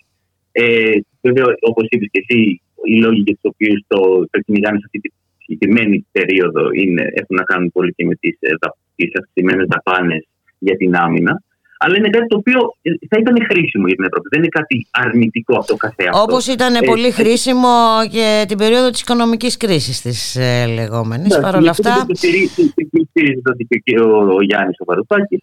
Ε, δεν, το, δεν υπήρχε σοβαρή συζήτηση επί αυτού όσον αφορά του, από τους Ευρωπαίους εταίρους. Και η αλήθεια είναι ότι και αυτή τη φορά δεν θα υπάρξει σοβαρή συζήτηση. Ναι. Δηλαδή είναι κυρίως επικοινωνιακό. Επικοινωνιακή. Ε, το, ναι, το πρότεινε η Επιτροπή, το οποίο στηρίζει ο, ο Μακρόν, αλλά από ό,τι φαίνεται θα το σκοτώσουν στα γενοφάσκια του η, η ΚΑΓ, η οποία είναι η Υπουργός Οικονομικών της Ολλανδίας. Και αν χρειαστεί, μπορεί να μπει στο παιχνίδι και ο Λίτνερ, ο, ο Υπουργός Οικονομικών της Γερμανίας, αλλά πιθανότατα να αφήσουν τους Ολλανδούς να κάνουν τις τρομοδουλειέ ε, για να το σκοτώσουν οι Ολλανδοί και μετά κάσουν οι Γερμανοί και να σηκώσουν απλά τους ώμους και να πούνε τι να κάνουμε αφού δεν το θέλουν οι Ολλανδοί. Αλλά στην πραγματικότητα ούτε οι Γερμανοί δεν το θέλουν. Αυτή είναι η πραγματικότητα. Οπότε αυτό δεν είναι κάτι το οποίο πιστεύω ότι θα βγει ως αποτέλεσμα της ε, της Συνόδου Κορύφη. Κάτι ουσιαστικό θα αποφασίσουν, αναμένεται να αποφασίσουν οι 27 ΕΡΙΚ. Γιατί εδώ υπάρχουν πολλά ε, κρίσιμα ζητήματα. Έτσι. Υπάρχει το, το θέμα της ενέργειας, υπάρχει ε, και οι επιπτώσεις ε, φυσικά στους λαούς της Ευρώπης. Ακριβώς. Υπάρχει μια περίπτωση να δημιουργηθούν κάποια ειδικά κονδύλια της Ευρωπαϊκής Ένωσης για την αντιμετώπιση της ακρίβειας Ε, και αυτό είναι το οποίο θα συζητηθεί και υπάρχει κάποια περίπτωση. Πάλι οι Ολλανδοί και οι Γερμανοί δεν είναι πεπισμένοι. Πιστεύουν όπως πρέπει να περιμένουμε να δούμε ποιοι τομείς και ποιες χώρες μάλλον θα πληγούν παραπάνω ε, από. Και πώς θα πεθάνουν κάτω από αυτές τις συνθήκες. Ναι. Λέω, εγώ το κάνω πιο. Ποιε χώρες θα πεθάνουν και τα λοιπά. Ναι, δυστυχώς. Λαϊκιστικό. Ναι. Ναι, αυτή είναι η άσχημη πραγματικότητα. Αλλά ε, ε, εκεί υπάρχει κάποιος χώρος ε, να δημιουργηθούν κάποιες πρωτοβουλίες. Ε, Επίσης, στο θέμα των αμυντικών δυνατοτήτων της Ευρωπαϊκής Ένωσης, δυστυχώς και εκεί πέρα υπάρχει χώρο και κακώς υπάρχει, αλλά υπάρχει. Η ελληνική πλευρά δυστυχώς, δηλαδή με πρωτοπόρο τον κύριο Μητσοτάκη, έχει πάρει ξεκάθαρη θέση για την ανάγκη ενίσχυσης του Ευρωπαϊκού Πυλώνα Ασφαλείας και την ουσιαστική τη λειτουργία του ως συμπληρωματικό του ΝΑΤΟ. Έτσι, για ενίσχυση της Ευρωπαϊκής Αυτονομίας. Ε, και εκεί πέρα, ε, επειδή έχουμε γαλλική προεδρία και ο Μακρόν εξ αρχής ήταν μεγάλος υποστηρικτής της ιδέα ενός Ευρωπαϊκού στρατού, υπάρχει περίπτωση να υπάρξουν κάποιες, ε, κάποια βήματα προς τα μπρος για τη δημιουργία τουλάχιστον, αν όχι ενός ευρωπαϊκού στρατού, μιας ευρωπαϊκής δύναμης στασίας αντιμετώπισης πούμε, γεωπολιτικών ζητημάτων, ένας μικρός στρατός, αν θέλετε. Ε, και επίσης έχει τεθεί και το θέμα πάλι τον ε, κύριο Μητσοτάκη να, να εξαιρεθούν οι αμυντικές δαπάνες από τους δημοσιονομικούς κανόνες. Mm-hmm. Ε, Κάτι το οποίο δεν καταλαβαίνω γιατί και απασχολεί τον κύριο Μητσότα για τη στιγμή που έχουμε βγει από τα μνημόνια σύμφωνα με τον ίδιο και τον κύριο Τσίπρα, αλλά ό,τι φαίνεται και όχι. Ε, ε, και αυτό επίσης είναι κάτι το οποίο μάλλον θα απορριφθεί από τους από τους Γερμανούς, αλλά έχουν, έχουν, έχουν κάνει κάποιες κινήσεις να δείξουν ότι ίσως κάνουν κάποιες υποχωρήσει πάνω σε αυτό το θέμα. Υπάρχει κάποιος χώρος και εκεί, δυστυχώς μάλλον θα λέγαμε. Ε, τι άλλο μπορώ να σας πω. Άρα, ε, Έρικ, επί της ουσίας δεν πρέπει. Το, τελευταίο, ναι. το τελευταίο έχει να κάνει με την. Ε, πάλι με τις ε, ενεργειακές τιμές mm-hmm. και να, να υπάρξει πλαφόν σε αυτές τις τιμές και εκεί υπάρχει ίσως κάποιος χώρος να συζητηθεί και να συμφωνηθεί κάτι. Και εκεί έχουν δείξει ε, οι Ευρωπαίοι ηγέτες ότι έχουν μια, μια τάση να, να, να, συμφωνήσουν σε κάτι. Τώρα, κατά πόσο αυτή η συμφωνία θα είναι ουσιώδης, ε, αυτό πάλι θα, θα φανεί. Μένει να το δούμε. Μάλιστα. Ε, ναι, αλλά αυτό δεν υπάρχει μια σοβαρή συζήτηση τέλος πάντων. Δεν είναι απλά επικοινωνία. Μάλιστα. Δηλαδή, ε, ε, ίσως είναι και το μόνο που θα μπορούσαμε να περιμένουμε κάτι. Λες. Και να ελπίζουμε και να... πως κάτι θετικό. Ναι. Ε, γιατί κατά τα λοιπά η γνωστή η, η εικόνα ε, με την εικόνα που έχουμε δει πολλές φορές στο παρελθόν. Σχετικά με... Δυστυχώς αυτή είναι η Ευρωπαϊκή Ένωση, όλα Αυτή, αλλάζουν και όλα παραμένουν. Ακριβώς, ε, γνωστοί και οι πρωταγωνιστές ε, και ε, εντάξει γνωστοί και αυτοί που μονίμως βάζουν εμπόδια. Να σε ευχαριστήσουμε πάρα πολύ Έρικ. Μένει να δούμε λοιπόν σήμερα και αύριο και θα τα ξαναπούμε. Σε ευχαριστώ πάρα πολύ. Θα ξαναπούμε να δούμε τι συνέχεια τέλει. Να είστε καλά, καλή συνέχεια. Καλή συνέχεια και σε σένα.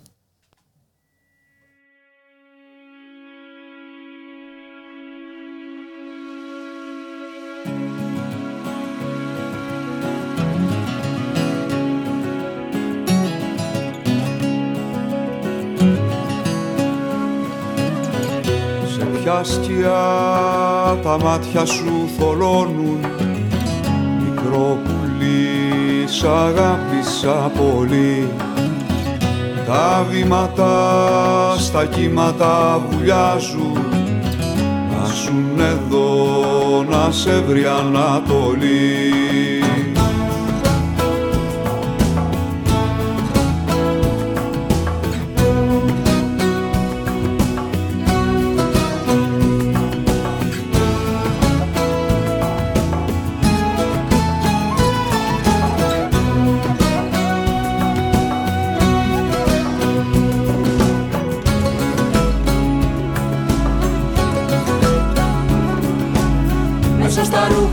σε κρύβω σαν φωτιά. Να έχουν λένε πως δεν σε γνώρισα ποτέ. Μου Όνειρο είναι η ιστορία μας καρδιά μου. Τα τσοτικά γυρνούν τις νύχτες η τροφιά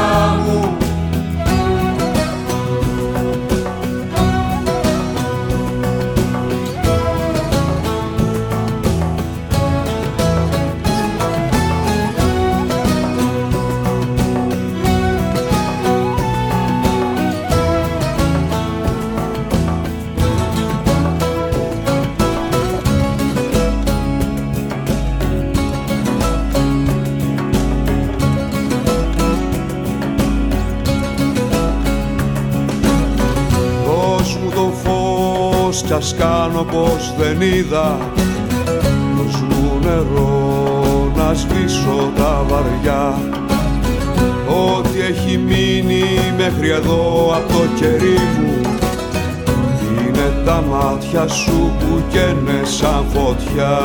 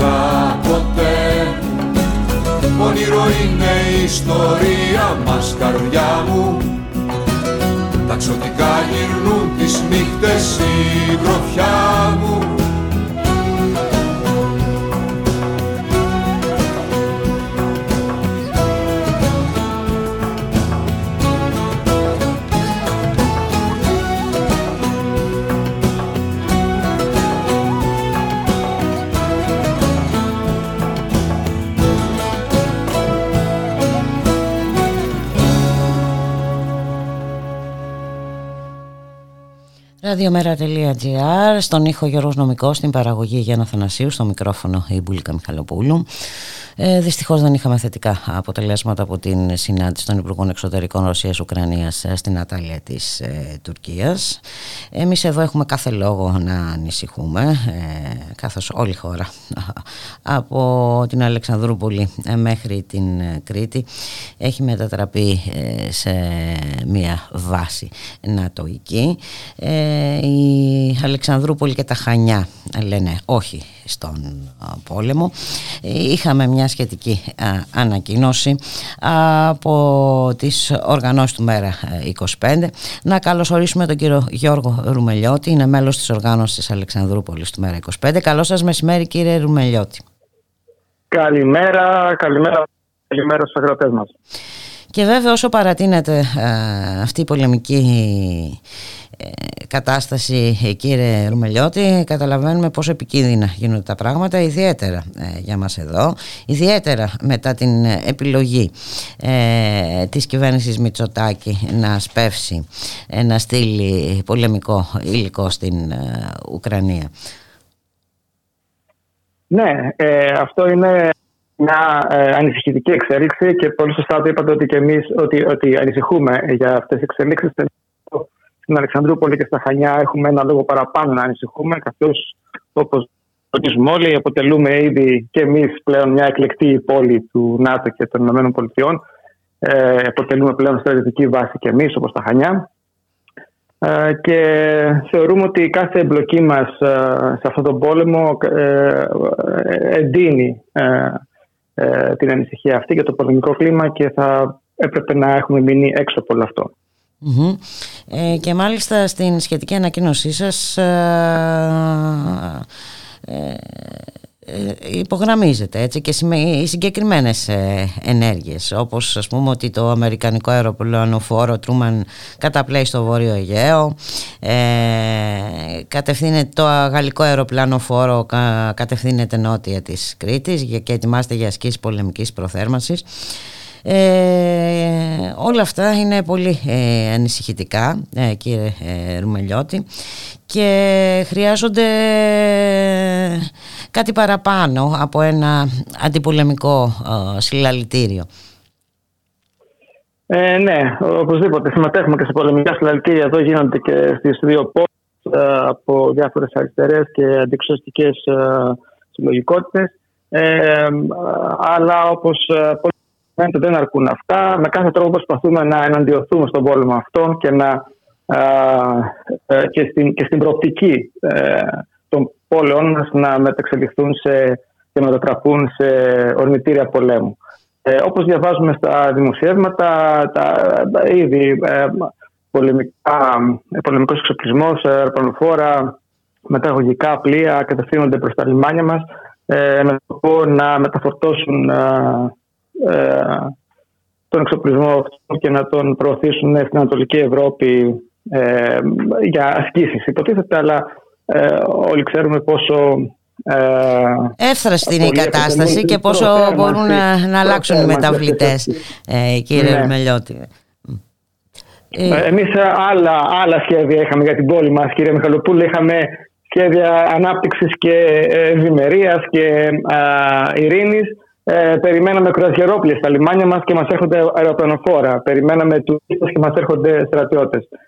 Ε, γι' αυτό ε, εκφράζουμε την έντονη ανησυχία μας και έτσι την πρωτοβουλία μαζί με ε, τον ε, Μάνθο, τον Μαλεκάκη από τα Χανιά και τους συνοδοιπόρους μας στις ομάδες βάσης ε, Αλεξανδρούπολης και Χανίων και προβήκαμε στην ανακοίνωση αυτή. Ε, και βέβαια είναι, θα λέγαμε δεν είναι παρήγορο ότι δεν υπάρχει ένα ισχυρό αντιπολεμικό ε, κίνημα ε, κύριε Ρουμελιώτη. Ναι, αλήθεια είναι αυτό. Ιδιαίτερα εδώ σε εμάς στην περιοχή μας, καθώς αποτελούμε ακριτική περιοχή και είμαστε πολύ κοντά στην Τουρκία. Όπως ξέρετε υπάρχει ο φόβος των απειλών και όχι αδικαιολόγητα. Έχουμε καθημερινές παραβιάσεις του εναέριου ε, και του θαλάσσιου χώρου μας. Ε, και υπάρχουν πολλοί που πιστεύουν ότι η παρουσία του ΝΑΤΟ στην περιοχή μας θα ε, αυξήσει την ασφάλεια, θα μας παρέχει περισσότερη ασφάλεια εναντί των προκλήσεων της γείτονας χώρας. Ε, όπως έχει αποδειχθεί όμως και άλλες φορές στο παρελθόν, το ΝΑΤΟ και οι σύμμαχοί μας περισσότερο ενδιαφέρονται για τα εθνικά τους συμφέροντα παρά για τα συμφέροντα, για τα συμφέροντα της συμμαχίας. Ε, Όπως για παράδειγμα συνέβη και στην κυπρο με την Βρετανική βάση που υπήρχε την εισβολή της Τουρκίας. Ε, πιστεύω ότι αυτό θα κάνει το ΝΑΤΟ και οι νομοθεσίες σε οποιαδήποτε περίπτωση ε, ε, διακυβευτούν τα εθνικά τους ε, συμφέροντα, είτε είμαστε μέλη του ΝΑΤΟ είτε όχι. Είτε έχει βάση εδώ στην πόλη μας, είτε όχι. Και... Οπότε εμείς, εμείς, δηλαδή, εμείς δηλαδή πιστεύουμε ότι δεν αποτελεί αυτό ασφάλεια, ασφάλεια. Ε, περισσότερη ασφάλεια στην περιοχή μας, αλλά ε, εντείνει ε, μια κατάσταση ε, έτσι, πυροδοτεί αυτή την πολεμική ένταση που υπάρχει στην περιοχή. Ε, και αν δούμε την ιστορία του ΝΑΤΟ κύριε Ρουμελιώτη ε, θα καταλάβουμε πάρα πολλά πράγματα ποιος είναι αυτός που πυροδοτεί τους πολέμους, τις εντάσεις ε, πόσο εύκολα αλλάζουν οι συμμαχίες και οι συσχετισμοί κτλ. κτλ. Ναι ακριβώς και τα αποτελέσματα αυτό θα φάνουν σύντομα στα επόμενα χρόνια ε, το, θα είναι τα αποτελέσματα αυτού, αυτού του πολέμου ε, θα φανεί και ποιος ενδεχομένως το προκάλεσε και τι περίμενε από αυτόν και ποιος ευνοήθηκε. Βλέπουμε πολύ καλά πώς αλλάζει ε, το τοπίο, το ενεργειακό στην Ευρώπη, το γεωστρατηγικό, ε, πώς η Ευρώπη προσανατολίζεται πλέον προς την Αμερική για να καλύψει τα ενεργειακά της, τις ενεργειακές της αναγκες και Όλοι πλέον έχουμε καταλάβει ότι αυτός ο πόλεμος δεν είναι ένας πόλεμος μεταξύ Ρωσίας και Ουκρανίας, είναι ένας πόλεμος μεταξύ Ρωσίας και ΗΠΑ ή ΝΑΤΟ, αν θελετε Η, Ρωσία, η, Ουκρανία, η Ουκρανία αποτελεί απλώς το μεγάλο θύμα. Και φυσικά στεκόμαστε ε, αλληλέγγυοι απέναντι στον Ουκρανικό λαό και στην ε, ε, γενναία ε, παλαϊκή άμυνα που, που επιδεικνύει όλες αυτές τις μέρες. Ε, και τι άλλο να πούμε κύριε ε, Ρουμελιώτη; Εκτός από το αυτονόητο ότι η χώρα μας δεν έχει κανένα λόγο να εμπλακεί ε, σε αυτόν τον πόλεμο. Ναι και ε, η μόνη λύση είναι να παραμείνει η Ουκρανία ουδέτερη απέναντι τόσο στη Ρωσία όσο και στο ΝΑΤΟ και να βρει έτσι την, την ηρεμία και την ειρήνη της και εκείνη και όλες οι χώρες να βοηθήσουμε και εμείς έτσι, και όταν λέω να βοηθήσουμε και εμείς ε, ε, στην ε, ενίσχυση, έτσι, στην δημιουργία ενός αντιπολεμικού μετόπου που δεν αφορά βέβαια, δεν θα αφορά μόνο την, την Ουκρανία, τη Ρωσία στην, στη σημερινή συγκυρία έτσι, γιατί πόλεμοι γίνονται και σε άλλες μεριές του πλανήτη με πολύ δυσάρεστες συνέπειες για όλους. Ακριβώς. Ακριβώς. Είμαστε ενάντια σε κάθε πόλεμο όπου και να συμβαίνει στον πλανήτη και αλληλέγγυοι με κάθε λαό και κάθε άνθρωπο που εξαναγκάζεται να πολεμήσει ε, χωρίς να το θέλει ε, για τα συμφέροντα ε, ε, κρατών και κυβερνήσεων και οικονομιών. Είμαστε αλληλέγγυοι με αυτούς που πολεμούν χωρίς να το θέλουν και αντίθετοι απέναντι σε αυτούς που πολεμούν από επιλογή. Να σας ευχαριστήσουμε πάρα πολύ ε, κύριε Λουμελιώτη. Να είστε καλά. Καλή συνέχεια. Ε, ευχαριστούμε και εμείς. Ευχαριστούμε. Καλή συνέχεια. Γεια χαρά.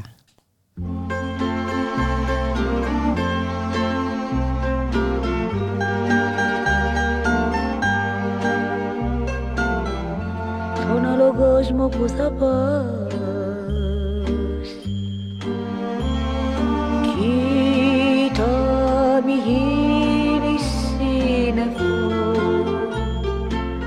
Κοίτα μείνει σύννεφο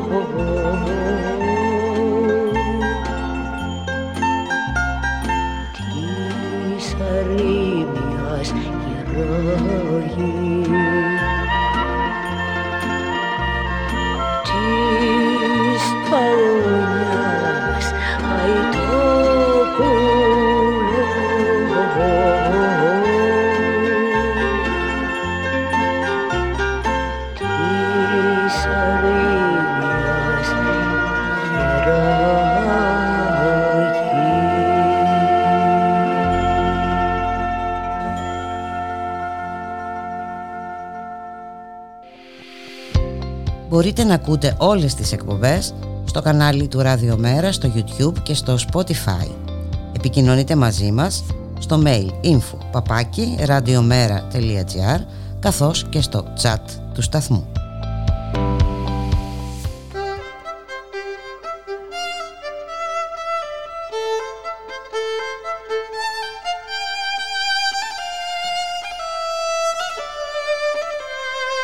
Ραδιομέρα. Η ανυπακοή στο ραδιόφωνο. Μία και εφτά πρώτα λεπτά στον ήχο Γιώργος Νομικός, στην παραγωγή Γιάννα Θανασίου, στο μικρόφωνο Εμπουλίκα Μιχαλοπούλου. Ο πόλεμος της Ρωσίας εναντίον της Ουκρανίας έχει ήδη ε, μεγάλο, τεράστιο αντίκτυπο στην παγκόσμια οικονομία. Να μιλήσουμε για τις επιπτώσεις με τον κύριο Νίκο Θεοχαράκη, οικονομολόγο, καθηγητή οικονομικών στο Εθνικό και Καποδιστριακό Πανεπιστήμιο της Αθήνας και μέλος της Συμβουλευτικής Επιτροπής του ΜΕΤΑ. Καλό σας μεσημέρι κύριε Θεοχαράκη. Καλό μεσημέρι σε εσάς και στους ακροατές σας. Ε, να δούμε λίγο τις ε, επιπτώσεις από αυτόν τον ε, πόλεμο ε, που δυστυχώς ε, συνεχίζεται ε, καθώς ε, δεν προέκυψε ε, συμφωνία στη σημερινή συνάντηση των Υπουργών Εξωτερικών Ρωσίας Ουκρανίας στην Ατάλια της ε, Τουρκίας. Ε, μία βέβαια από τις επιπτώσεις είναι η ενεργειακή ε, κρίση κύριε Θεοχαράκη. Ναι, η αλήθεια είναι ότι τα πράγματα δεν είναι καθόλου καλά σε αυτό το τομέα. Οι, οι καταναλωτές, οι Ευρωπαίοι και σε άλλες χώρες αντιμετωπίζουν μια τεράστια αύξηση της τιμής ε, του πετρελαίου, βενζίνης, φυσικού αερίου κλπ. Ο, Και εκεί φαίνεται ότι η, η αδυναμία να δημιουργήσουν ένα πολιτικό, μια πολιτική διέξοδο ε, θα, την, θα την πληρώσουν τελικά όλοι. Ε, έχω την εντύπωση ότι παρά το γεγονός ότι οι συνομιλίες δεν κατέληξαν σε κάποια λύση, φαίνεται ότι υπάρχει μια διάθεση για να ικανοποιηθούν τα βασικά αιτήματα της ε, Ρωσικής Ομοσπονδίας, ε, δηλαδή η Κρυμαία, οι δύο υποτίθεται λαϊκές δημοκρατίες του Ντονμπάς ε, καθώς επίσης και μια ουδετερότητα της ουκρανιας Τώρα, σε τι βαθμό όταν θα επιτευχθεί αυτή η σε εισαγωγικά ειρήνη η, ε, η Δύση, το ΝΑΤΟ και κυρίως οι Αμερικάνοι οι οποίοι είναι οι βασικοί αρχιτέκτονες όλης αυτής της μεγάλης αντίδρασης θα γυρίσουν πίσω για να μπορέσουν να φέρουν τις οικονομίες τους σε μια κατάσταση η οποία θα είναι ανεκτή και θα ξεπεράσουν τον μεγάλο στασιμοπληθωρισμό που είχαμε να τον δούμε από τη δεκαετία του 70. Αυτό είναι ένα άλλο ζήτημα, διότι μιλάνε για την απεξάρτηση από το ε, ρωσικό πετρέλαιο, αυτό αυξάνει την τιμή, επιτρέπει στους Αμερικάνους να έχουν πολύ καλές τιμές για τρόπους άντλησης πετρελαίου οι οποίοι ήταν, δεν ήταν οικονομικοί με χαμηλότερη τιμή ε, θα, δούμε, θα δούμε κάποιες αλλαγές. Δηλαδή αυτό που γίνεται με την προσέγγιση της ε, Βενεζουέλας για παράδειγμα είναι πρωτοφανές. Mm-hmm. Ήδη έχουν ε, αφήσει δύο Αμερικάνους που κράταγαν στην Βενεζουέλα. Ε, δεν ξέρω τι θα γίνει με το Ιράν, δηλαδή αν θα χαλαρώσουν τα πράγματα από εκεί. Ε, πάντως ε, η κατάσταση είναι εξαιρετικά ανησυχητική. Ε, ο, ο Nord Stream, ο οποίος ήταν μια ε, σημαντική λύση για τη Γερμανία. Δεν ξέρω πόσο τους παίρνει να κάνουν πίσω. Όσο δε για το γεγονός ότι θα απεξαρτηθούν από το πετρέλαιο και ε, οτιδήποτε άλλο υπάρχει και θα πάνε σε μια πράσινη οικονομία, που δεν ξέρω και αυτό πώς θα γίνει, χρειάζεται ένα πολύ μεγάλο, μια μεγάλη περίοδο για να το προχωρήσουμε, οπότε και σε αυτό το μέτωπο τα πράγματα δεν είναι καλά. Το θέμα πάντως είναι ότι ενώ φαινόταν ότι ενδεχομένως είχαν καταφέρει να ξεπεράσουν τα προβλήματα που είχε δημιουργήσει η κρίση και η πανδημια Τώρα με τον πόλεμο στην Ουκρανία τα πράγματα χειροτερεύουν ακόμα ε, περισσότερο. Ιδιαίτερα δε στη χώρα μας η οποία δεν είχε καταφέρει ε, να ξεπεράσει τα συμπτώματα της κρίσης του 2008-2009 ε, τα πράγματα φαίνεται ότι πάνε ακόμα προς το χειρότερο παρά τις, ε, τους και τις και τους αυτοεπένους που δίνει η κυβέρνηση στον εαυτό της. Ε, και βέβαια σύμφωνα με τα στοιχεία της Ελστάτ ο πληθωρισμός το Φεβρουάριο ε, άγγιξε το 7,2% έτσι, έναντι 5,2% τον ε, Ιανουάριο. Εντάξει, αυτή η κατάσταση δεν ξέρω μέχρι που θα πάει και γιατί το τρόπος που υπολογίζεται και ο πληθωρισμός και αυτός είναι προβληματικός, δηλαδή ε, βασίζεται πάνω σε έναν τρόπο που μετά τους οικογενειακούς προπολογισμού, αλλά όλοι οι οικογενειακοί προπολογισμοί δεν είναι το ίδιο. Δηλαδή ε, για τα μεσαία και χαμηλότερα εισοδήματα φαίνεται ότι ο πληθωρισμός αυτός είναι ακόμα μεγαλύτερος. Ο δε παράξενος τρόπος η κυβέρνηση αντιμετωπίζει το ζήτημα του κατώτατου μισθού, mm-hmm. χωρίς για παράδειγμα να υπάρχει ε, κάποια ε, έννοια επιμαριθμικής αναπροσαρμογής. Θυμηθείτε ότι ο, ο Ανδρέας Παπανδρέας δεκαετία του 80 είχε εφαρμόσει την περιβόητη άτα, την αυτόματη ετοιμαριθμική αναπροσαρμογή, που οι μισθοί αναπροσαρμόζονταν κάθε τρίμηνο. Ε, στο, στο τέλος, όταν είχε μεγάλο πληθωρισμό. Εδώ δεν φαίνεται να υπάρχει κάτι τέτοιο. Τον κατώτατο μισθό βάζουν τα διάφορα Ινστιτούτα τα οποία ξέρουν από την αρχή τι θα πούνε, ιδίως η Τράπεζα της Ελλάδος και διάφοροι άλλοι να λένε ότι πρέπει να είναι περιορισμένο. Η ΓΕΣΕ λέει τα δικά της 18% ξέροντας ότι ποτέ η κυβέρνηση δεν πρόκειται να εφαρμόσει κάτι τέτοιο και σε τελευταία ανάλυση θα δούμε ότι ε, οι μισθοί και ο, ο κατώτατος μισθός αλλά και οι, οι άλλοι μισθοί που ακολουθούν τον κατώτατο, υπάρχει μια ε, σχέση μεταξύ κατώτατου και διάμεσου ή μέσου μισθού, θα δούμε ότι ε, μπορεί όχι μόνο να μην σε επίπεδο πραγματικού μισθού να έχουμε μια μικρή άνοδο, αλλά μπορεί να έχουμε και μια μείωση του, του μισθού στο πραγματικό επίπεδο και τρόπος βέβαια που αντιμετωπίζει κάθε νοικοκυριό ε, τα ενεργειακά του έξοδα, καθώς επίσης και, και τη γενικότερη ακρίβεια. Γιατί μην ξεχνάμε ότι στην περίπτωση της ε, Ουκρανίας, για παράδειγμα, έχουμε και μεγάλη αύξηση σε τιμές των ε, τροφίμων. Και για το mm Και επίσης, επειδή όλη η παγκόσμια εφοδιαστική αλυσίδα σπάει, μπορεί να έχουμε και επιπτώσεις και σε εντελώς άλλα κομμάτια, δηλαδή από μέταλλο όπως είναι το νικέλιο ή οτιδήποτε άλλο. Θέλω να πω δηλαδή ότι δεν βλέπω με ποιο τρόπο ένας πληθωρισμός ο οποίος ξεκίνησε από τα προβλήματα που δημιουργήθηκαν στην εφοδιαστική αλυσίδα ξαφνικά μπορεί να αποκλιμακωθεί με έναν τρόπο, ιδιαίτερα όταν το διεθνές κλίμα και η πολιτική επηρεάζει το διεθνές εμπόριο να είναι τόσο δηλητηριασμένο. Πώς θα γυρίσουμε πίσω είναι κάτι το οποίο χρειάζεται μια καλή διεθνή πίστη η οποία στο πλαίσιο των, του ανταγωνισμού των εμπειριαλισμών δυτικού και ρωσικού δεν το βλέπω εύκολο να γίνεται. Μάλιστα να δούμε λίγο ε, τι ρόλο παίζει ε, σε όλο αυτό η Ευρώπη κύριε Θοχαράκη και πώς ε, αντιμετωπίζει τα προβλήματα. Γιατί η, απεξάρτηση από το ρωσικό φυσικό αέριο και τα λοιπά ναι. θα έχει μεγάλες επιπτώσεις σε ό,τι αφορά την Ευρώπη. Κοιτάξτε, δυστυχώς η Ευρωπαϊκή Ένωση, ενώ υπάρχει, υπήρχαν διάφοροι στριλατούμενοι από το ευρωπαϊκό όραμα, ευρωπαϊσμός κλπ., αποδείχθηκε εντελώς ανίκανη να διαχειριστεί την, την κρίση.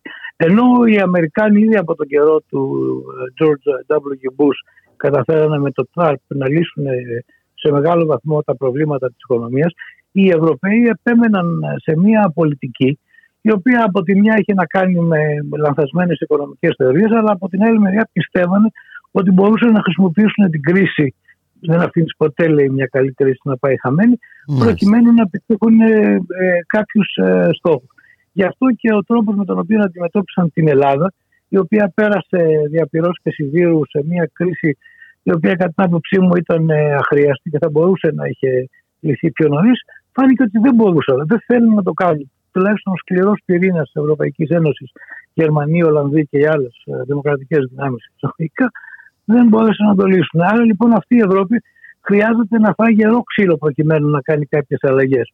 Κάποια σημάδια ότι ε, αναγκάστηκαν ε, από τα πράγματα να, να αλλάξουν την πολιτική τους ήταν η περίπτωση του κορονοϊού, όπου εκεί φτιάχτηκαν ε, κάποιοι θεσμοί, τους οποίους λέγανε ότι δεν υπήρχε περίπτωση να το κάνουν με το Ταμείο Ανάκαμψης. Και ε, τώρα υπάρχει, είναι ένα ζήτημα τώρα και πού θα διοχετευτούν αυτοί οι πόροι. Τέλος πάντων, ναι. Α, αυτό όχι και το, και ναι, και το ε, Next Generation EU. Ε, η, η αλήθεια είναι ότι υπάρχει ένας τεράστιος πληθωρισμός σε οραματικά, οραματικούς τίτλους. Ναι. Αλλά αυτό που λέτε είναι απόλυτα σωστό. Δηλαδή ότι ε, ο τρόπος με τον οποίο θα διαχειριστούν τα, τα συγκεκριμένα φαν, τα οποία ένα κομμάτι α, είναι όντως ε, grants, ε, επιδοτήσεις κλπ. που θα πάνε στον προπολογισμό της Ευρωπαϊκής Ένωσης, ενώ ένα μεγάλο κομμάτι, γύρω στα 340 δισεκατομμύρια, θα είναι κάτι το οποίο θα αναγκαστούν να το πληρώσουν οι ίδιες κυβερνήσεις, δηλαδή αποτελούν δάνεια και μάλιστα δάνεια από προποθέσει. Αυτό που γίνεται στην Ευρωπαϊκή Ένωση είναι ότι ενώ ομνίουν στο όνομα της ελεύθερης αγοράς κλπ. Κατασκευάζουν μια ψευδή ελεύθερη αγορά, η οποία στην πραγματικότητα είναι φτιαγμένη έτσι ώστε να εξυπηρετούνται συγκεκριμένα συμφέροντα. Δηλαδή, κάποιες τεχνολογίες οι οποίες βοηθούν τους Γερμανούς κλπ. είναι ε, κάτι το οποίο θα βοηθήσει αυτά τα, τα χρήματα να πάνε εκεί που θέλουν οι ίδιοι. Δηλαδή, θα δανειστούμε για να γίνουν κινήσεις οι οποίες θα βοηθήσουν τα πράγματα. Εν τω μεταξύ στην Ελλάδα αυτό που παρατηρούμε είναι ότι η κυβέρνηση αυτή ε, ουσιαστικά ξεπερνάει τις παλιές νεοφιλελεύθερες αντιλήψεις και έχει, μια, έχει αποδείξει ένα όργιο αναθέσεων και πραγμάτων που ε, είναι φανερό ότι όλα αυτά τα χρήματα που θα πάνε θα αφενός θα τα διασπαθήσουν και δεύτερον θα πάνε σε πολύ συγκεκριμένες ε, τσέπες. Έτσι. Λοιπόν, δεν ξέρω πώς ε, θα πάει αυτό και πώς θα βοηθήσει την ελληνική οικονομία να, να αυτοβοδήσει. Ε, μα, ε, να, να πάρουμε λίγο το παράδειγμα της ε, Λάρκο. Ναι. Έτσι, ετοιμάζονταν, ε, βέβαια, ε, και στις συγκεκριμένες ε, συνθήκες και με την τιμή που βλέπουμε να ανεβαίνει του Νικελίου, καταλαβαίνουμε ότι θα είναι καταστροφική. Έτσι, θα είναι καταστροφικό το ξεπούλημα ναι, θα, μπορούσαν, θα μπορούσαν να το σταματήσουν, θα μπορούσαν να το σταματήσουν, θα μπορούσαν να πούνε ότι τώρα που υπάρχει αυτή η, η, η τρομακτική άνοδος της τιμής του του Νικελίου να βοηθήσουν την Λάρκο να αποπληρώσει σε μεγάλο βαθμό ε, αυτό που, που γίνεται, ε, αυτό που, ε, που χρωστάει. Από την άλλη μεριά βλέπουμε ότι και οι ίδιοι με το που μπήκανε μέσα όχι μόνο δεν εφαρμόστηκε αυτό που λένε ότι ο ιδιωτικός τομέας βοηθάει το, την περιστολή του κόστους και όλα αυτά αλλά αυξήσανε τον αριθμό των διευθυντών οι οποίοι είναι πάντα δικά μας παιδιά Ε, είδαμε στην ε, περίπτωση κάποιου να βάζει μέσα το πεθερό του, τον κουμπάρο του, δεν ξέρω, τον πατζαμάκι του ε, και να αυξάνει το κόστος. Ε, βλέπουμε στην ε, Τουρκία που ε, να φτιάχνει μια αμυντική βιομηχανία ενώ εμείς φροντίσαμε και διαλύσαμε τη δική μας σε κάποιο βαθμό επειδή αυτό το πράγμα δεν επιτρέπεται στο πλαίσιο της Ευρωπαϊκής Ένωσης και σε οποιοδήποτε κομμάτι, οτιδήποτε δημόσιο θεωρείται κακό. Και να πω και κάτι άλλο, ότι σε όλη αυτή τη λογική της υποτιθέμενης ιδιωτικοποίησης τα περιουσιακά στοιχεία του ελληνικού δημοσίου δεν πήγαν σε ιδιωτικές εταιρείες οι οποίες ξέρουν να διαχειριστούν καλύτερα, αλλά πήγαμε σε δημόσιους οργανισμούς άλλων χωρών. Δηλαδή, μιλάμε για αφελινισμό αντί να μιλάμε για ιδιωτικοποίηση. Άρα λοιπόν δεν είναι τα πράγματα καλά, με δεδομένο μάλιστα τους τους σκοπούς της ε, τωρινής ελληνικής κυβέρνησης η οποία χτυπάει και το κράτος πρόνοιας, το τι γίνεται στην παιδεία και στην υγεία είναι πολύ χαρακτηριστικό, αλλά και με τον τρόπο με τον οποίο ε, γίνεται το, το πανηγύρι και η λαθυραγωγία των ε, στοιχείων του ελληνικού ε, δημόσιου τομέα. Ε, να έρθουμε λίγο στην Ευρώπη πάλι και να μιλήσουμε. Ναι. Έχει ανοίξει πάλι μια συζήτηση για ευρωομόλογο. Πώς τη βλέπετε ναι. εσείς, κύριε Θεοχαράκη; Κοιτάξτε, κοιτάξτε, η λογική του ευρωομόλογου είναι κάτι πάρα πολύ σωστό. Κάποτε είχε ρωτήσει το Γκάντι τι άποψη έχει για το δυτικό πολιτισμό και είπε είναι μια πολύ καλή ιδέα. το ίδιο ισχύει το ίδιο ισχύει και με το ευρωομόλογο. Πήγανε εντελώς χειρώμενοι στην έκδοση ευρωομολόγων προκειμένου να χρηματοδοτήσουν τα προβλήματα του, του κορονοϊού. Και εντάξει, μιλάνε για ένα τεράστιο ποσό 800 δισεκατομμυρίων ε, ευρώ. Ένα κομμάτι αυτό θα όντως θα το πληρώσουν μέσα από Eurobonds και τώρα υπάρχει μια μεγάλη συζήτηση σαν στη φάση αυτή που πρέπει οπωσδήποτε να καλυφθεί το, το κόστος της ενέργειας μήπως εκδοθούν ε, ευρωομόλογα που θα το κάνουν αυτό. Ακόμα είναι λίγο νωρίς, δεν τα έχουν ακόμα. Έτσι πρέπει κανένας να κοιτάζει και να δει τι, τι γίνεται και πώς θα το κάνουν. Αλλά το γεγονός είναι ότι μια Ευρώπη η οποία ε, θα μπορούσε στην παρούσα μάλιστα συγκυρία να λειτουργήσει σαν ένας ασφαλές λιμάνι για περιουσιακά στοιχεία με τα ευρωομόλογα τα οποία ε, θα έχουν και χαμηλή απόδοση εκ των πραγμάτων και θα μπορούσαν να βοηθήσουν τις χώρες να μην έχουν τον, το βραχνά του, του δικού τους ε, δημόσιου χρέους, θα μπορούσε να είναι μια πάρα πολύ καλή λύση. Πάλι όσοι το κάνουν αυτό και δεν ξέρω τι θα πρέπει να πάρουν οι Γερμανοί, οι Ολλανδοί και, οι σύμμαχοί τους για να επιτρέψουν την έκδοση αυτών των ομολόγων, εγώ πιστεύω ότι θα ζητήσουν ακόμα περισσότερο μια μεγαλύτερη λιτότητα, αυτό που ονομάζουν μεταρρυθμίσεις ε, ή απορριθμίσεις κλπ. Άρα λοιπόν μπορεί να γίνει το ευρωομόλογο, αλλά πιστεύω ότι θα ζητήσουμε σαν αντάλλαγμα την, ε, ακόμα την μεγαλύτερη κατήσχηση των δυνάμεων του κεφαλαίου απάνω στις δυνάμεις της της εργασίας. Που ουσιαστικά αυτό είναι αυτό που ονομάζεται λιτότητα, ε, δημοσιονομικό consolidation και και όλα αυτά τα οι ωραίοι ε, όροι οι οποίοι ναι. στην πραγματικότητα τρίβουν. Εντάξει, έχουμε δει τα αποτελέσματα και νομίζω εμείς εδώ τα έχουμε δει καλύτερα από όλους. Το βεβαίως. Και βέβαια να δούμε κιόλας, γιατί γίνεται και λόγος για ευρωομόλογο κάλυψη των ευρωπαϊκών δαπανών για άμυνα και ασφάλεια.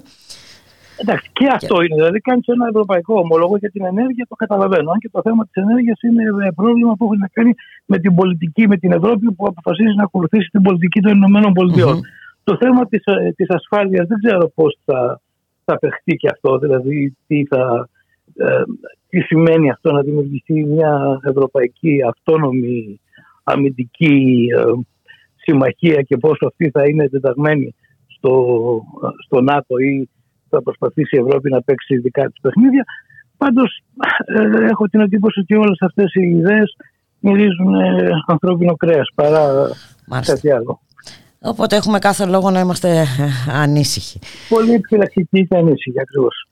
Ε, κύριε Θεοχαράκη, να σας ευχαριστήσω πάρα πολύ για τη συνομιλία. Εγώ Καλό σας απόγευμα, να είστε καλά. Επίσης. Γεια σας.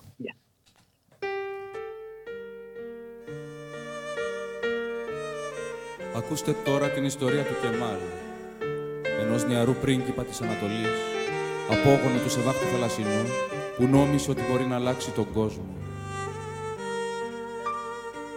Αλλά πικρές οι βουλές του αλλά, και σκοτεινές οι ψυχές των ανθρώπων.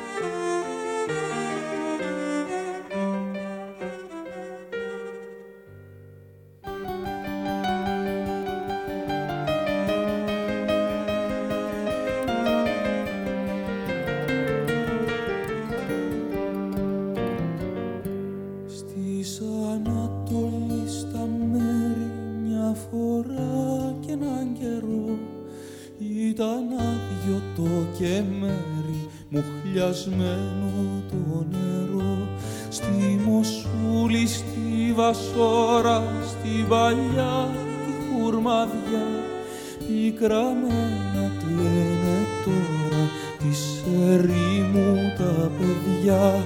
Κι ένας νέος από σόη και γενιά βασιλική. Αγρικάει το μυρολόι και τραβάει κατακύλι τον κοιτάνει δεδουίνη με ματιά λυπητερή. Τόρκο στον αλλάχ τους δίνει πως θα αλλάξουν οι καιροί.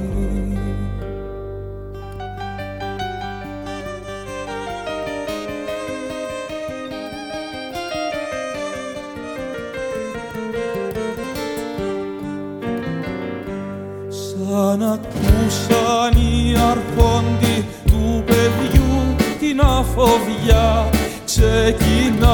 Με λικουδόντι και με λιονταριού προβιά. Απ' τον τίγρη στον Εφράτη και απ' τη γη στον ουρανό. Κυνηγάν τον αποστάτη να τον πιάσουν ζωντανό. Πέφτουν πάνω του τα στήθη σαν ακράτη τα σκυλιά και τον πάνες στο θαλίθι να του βάλει τη φιλιά. Μαύρο μέλι, μαύρο γάλα ήπια εκείνο το πρωί. Πριν αφήσεις στην κρεμάλα τη στερνή του την πνοή.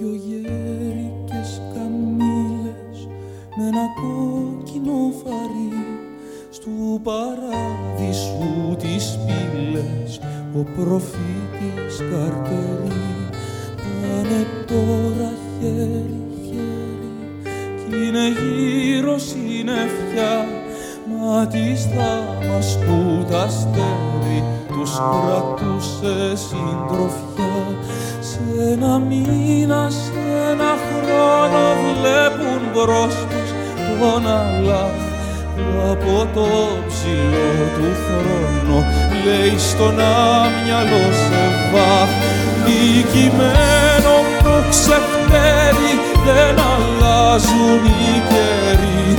Με φωτιά και με μαχαίρι πάντα ο κόσμος προχωρεί.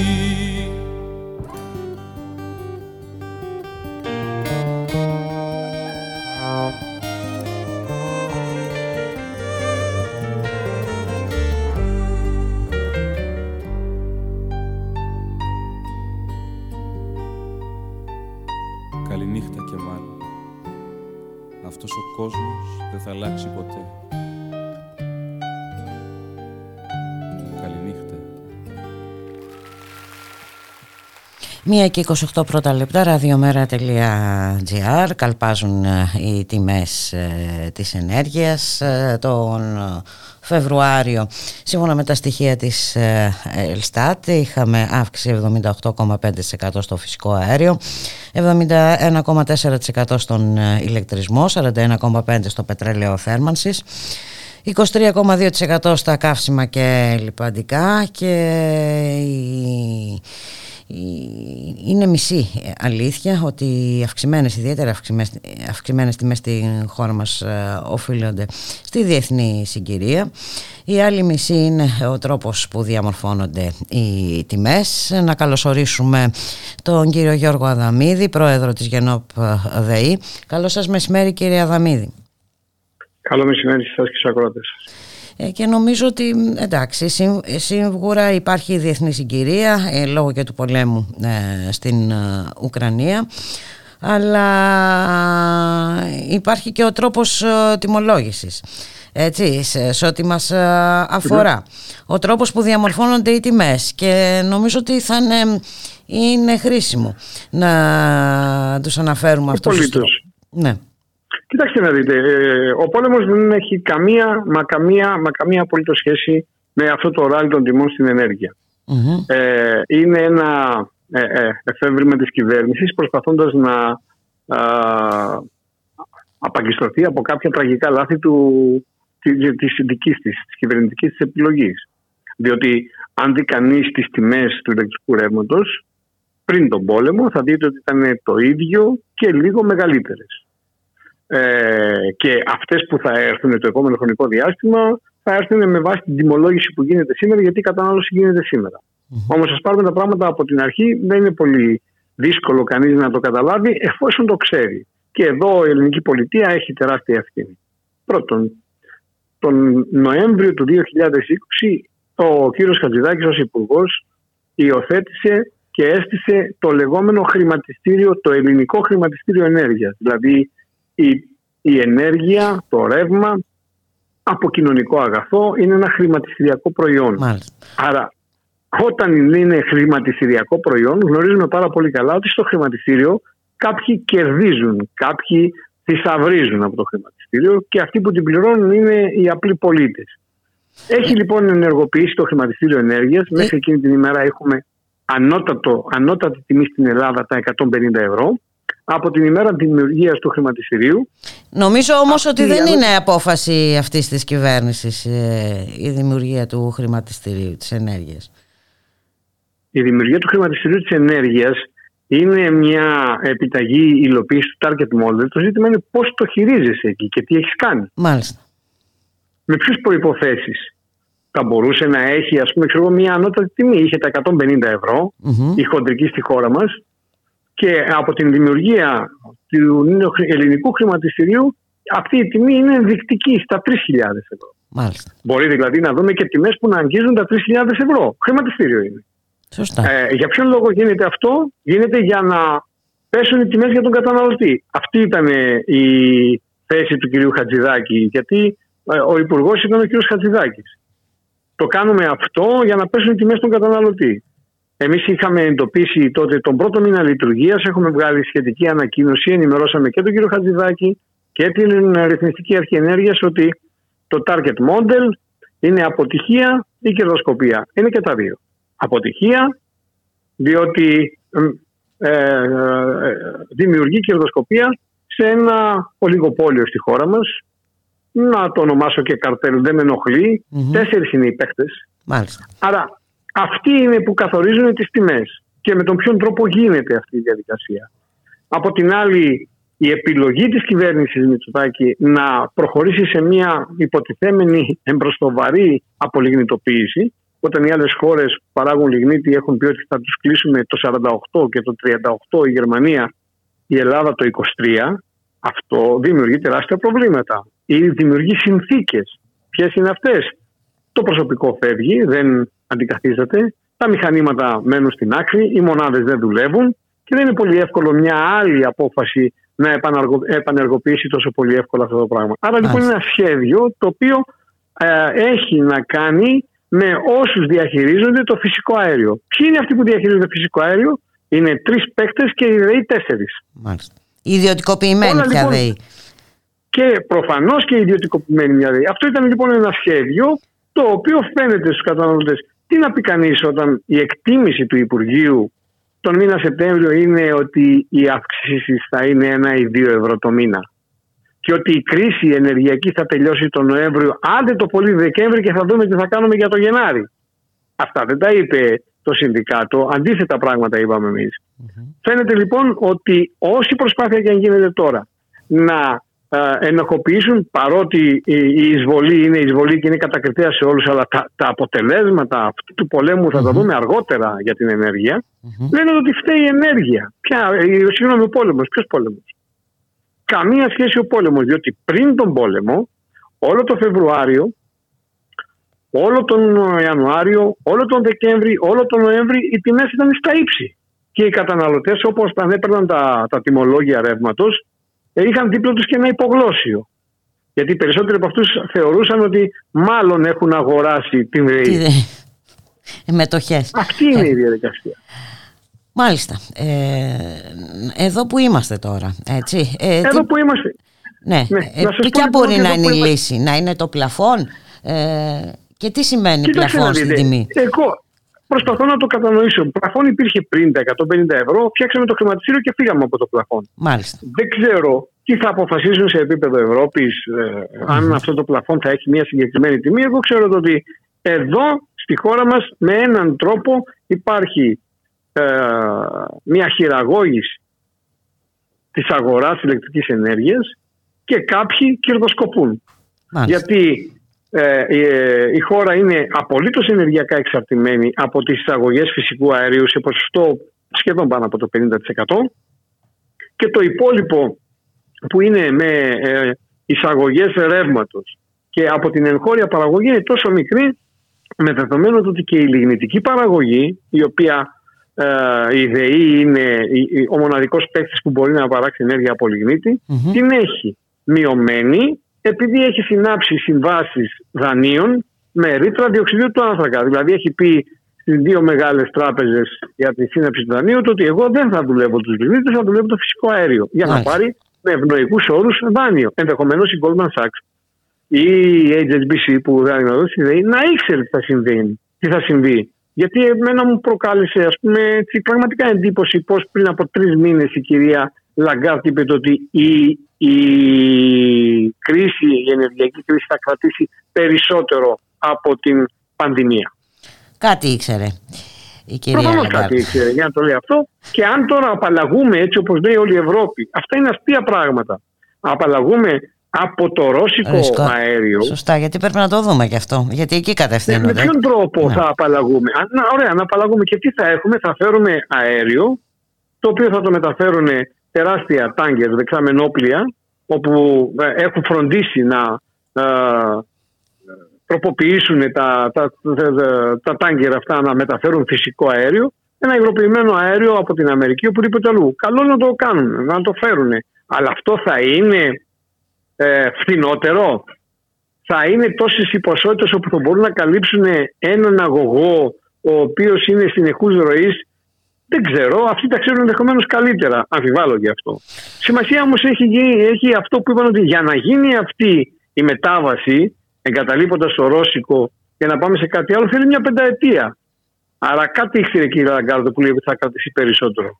Και οι τιμές που θα είναι εδώ τώρα και οι τιμές ε, που θα είναι ε, και σίγουρα δεν είναι και λύση αυτό που είπε ο Τζότζεφ Μπορέλ, επικεφαλής της Ευρωπαϊκής Διπλωματίας ότι για να επιτύχουμε σύντομα την απεξάρτηση από το φυσικό αέριο που παίρνουμε από τη Ρωσία θα πρέπει οι πολίτες της Ευρώπης να μειώσουν τη θερμοκρασία της θέρμας στα σπίτια τους. Δηλαδή, ναι, να τα κλείσουμε. Εντάξει. Δεν υπάρχει κανένας λόγος. Εντάξει. Φαντάζομαι το ίδιο έχει κάνει ο κύριος Μπορέλας. Οι άνθρωποι, οι άνθρωποι μας κοροϊδεύουν μπροστά στα μάτια. Αυτοί έτσι, είναι οι ηγέτες αυτοί είναι οι πολιτικοί ηγέτες. Ε, ο, τι να πω, ότι ο πιο απλός πολίτης της χώρας μας μπορεί να ασκήσει καλύτερη πολιτική από τον κάθε Μπορέλ. Και στο, στην, εγχώρια, στην εγχώρια πολιτική κυβερνητική από τον κάθε σκυλακάκι που μας είπε ότι δεν μειώνουμε το φόρο κατανάλωσης γιατί οι φτωχοί δεν έχουν αυτοκίνητα και όλα αυτά τα, τα, τα περίγραπτα πράγματα να πούμε, που τελικώ ο νεοφιλελευθερισμός, ο νεοφιλελευθερισμός καλά κρατεί, αναβιώνει. Αλλά είναι βέβαιο ότι πολύ γρήγορα θα καταρρεύσει. Με πολλά θύματα όμως. Δυστυχώς. Ε, βλέπουμε τώρα τι γίνεται. Ε, βλέπουμε τι γίνεται. Οι άνθρωποι που υποτίθεται δημιουργήσαν την πράσινη συμφωνία ναι. για όλο τον πλανήτη κάνουν πολέμους για τους υδρογονάνθρακες. Δεν συνάδουν αυτά τα δύο. Ε, μα, μα το άλλο ε, χαρακτηρίζεται πράσινη πυρηνική ενέργεια γιατί το, το, το, ακούσαμε κι αυτό. Ε, το ακούσαμε. Οι Γάλλοι έχουν μια μεγάλη ανεξαρτησία σε όλο το, το θέμα γιατί έχουν πάρα πολλά πυρηνικά. Να τα ξεκινήσουν ε, οι Γάλλοι και την ίδια ώρα η Ευρώπη μιλάει για το ατύχημα είτε στο... Που μπορεί να στο προκληθεί, Τσερνομπίλ. μάλιστα. Ναι, ναι. Ναι, είναι... Αυτή είναι η, η- η κατάσταση. Είναι πραγματικά μια ε, κατάσταση όπου οι πολίτες της Ευρώπης, καλά η Ευρώπη είναι πολύ μικρή, μικρή, μικρή των περιστάσεων, ε, να ανταποκριθεί με ηγέτες ε, όπως ο κ. Μπορέλ, ας πούμε, καταλαβαίνετε τι γίνεται. Ε, νομίζω το ότι μία είναι η λύση και αυτό θα φανεί το επόμενο χρονικό διάστημα. Θα ξαναγεμίσουν ε, τα πεζοδρόμια και οι πλατείες διότι πού ακούστηκε αυτή τη στιγμή η βενζίνη να είναι πάνω από 2 ευρώ; Πάνω από 2 ευρώ. Η βενζίνη πάνω από 2 ευρώ. Δηλαδή τι, τι να συζητήσουμε άλλο με αυτό το πράγμα; Πόσο θα αντέξει ο κόσμος; Μια άμεση ενέργεια θα μπορούσε, ας πούμε, ε, κύριε Αδαμίδη, να είναι η κατάργηση αυτού του χρηματιστηρίου της ενέργειας. Κοιτάξτε να δείτε, ε, αν δούμε το προηγούμενο καθεστώς, προφανώς. Διότι σας είπα ότι είχε ανώτατο πλαφόν. Εγώ δεν Μάλιστα. μπορώ να καταλάβω πώς αυτό το κόστος ξαφνικά γίνεται 500-600 ευρώ μέσα στην ενδοημερήσια αγορά; Με ποιον τρόπο, ποιοι είναι αυτοί οι μηχανισμοί που τους δίνουν αυτή τη δυνατότητα να αυξάνουν την ενδοημερήσια αγορά, δηλαδή εκεί που κάνουν τις αγοροπολισίες ενέργειας εντός της ημέρας με βάση τη διακύμανση της ζήτησης, να λέω άλλος τώρα, εγώ τώρα, τώρα, τώρα αυτή τη στιγμή πουλάω 400 ευρώ και μία ώρα μετά να λέω ότι πουλάω 600 ευρώ. Μάλιστα. Πόσο μπορεί να είναι, σας είπα πόσο μπορεί. Αυτή ήταν η μεγάλη επιτυχία του κ. Χατζηδάκη, ο οποίος θεωρεί ότι έσωσε τη ΔΕΗ, έσωσε την Ολυμπιακή, έσωσε Ναι, το καλά. ΟΤΕ. ναι, ναι. Ναι.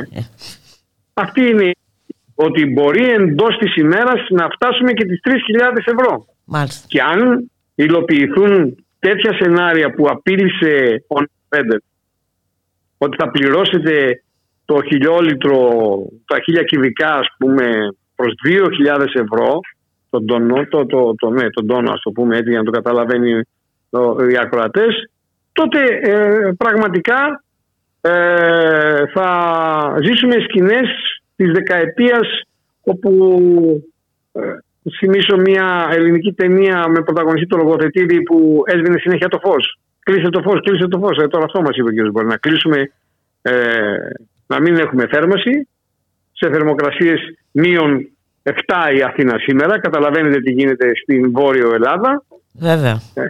Με την οποία δεν ασχολείται κανείς. Εντάξει, θεωρούν Ναι, ναι, ε, φυσιολογικό να είναι συνηθισμένοι οι άνθρωποι σε τέτοιες καταστάσεις. Στη Βόρεια Ελλάδα, Ναι, όπως και στη να πληρώνουν Φλόρινα, ας το, πούμε. το κάψιμο Ναι. ακριβότερα. Και... Μακάρι. Τι να σας πω, μα άκουσα και παρακολούθησα πριν χθες, πριν ε, δύο-τρεις ημέρες ε, την επίσκεψη του, ε, του κυρίου Βαρουφάκη στην Δυτική Μακεδονία, στην Κοζάνη, Μμμ. μ, όπου υπόθηκαν ενδιαφέροντα πράγματα. Ε, μίλησε δηλαδή για πλαφόν, μίλησε για καταργήσεις, όλα αυτά τα πράγματα. Προφανώς και έχουν συμβεί στο παρελθόν. Ε, πεδίο δόξη λαμπρό να συμβούν και τώρα. Δεν, δεν μπορεί να αντέξει ο κόσμος. Αλλά στο Μαξίμου είναι φωνή βόντος εν τη έρημη. Μάλιστα. Να σας ευχαριστήσουμε πάρα πολύ ε, είστε κύριε καλά. ε, Αδαμίδη. Ε, σίγουρα θα ξαναχρειαστεί να τα πούμε, να δούμε Βεβαίως, τι θα, βεβαίως. τι θα Είμαστε στην αποφασίσουν αρχή, και έτσι. οι 27 και τα ξαναλέμε. Ναι, ναι. Να είστε καλά. Να Γεια είστε χαρά. καλά. Ευχαριστώ Γεια. πολύ. Γεια σας.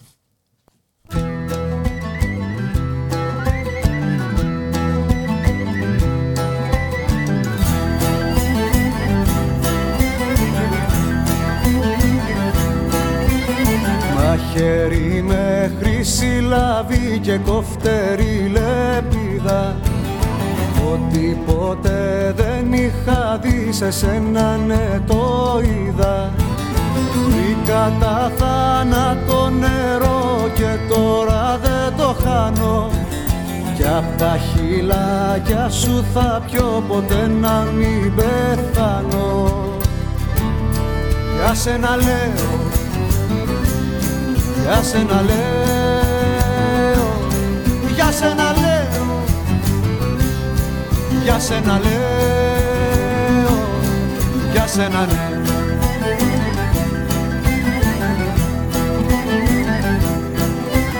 Ψήλα στο λίπου την κορφή δεν λιώσανε τα χιόνια για Για τη γλυκιά σου τη μορφή μου τραγουδούν τα ειδόνια Τριάντα φυλακίζει λευκό που κρύβει στο αγκάθι Αχ, ποιος δε σε μύρισε έχει πολλά να μάθει Για σένα λέω, για σένα λέω, για σένα λέω,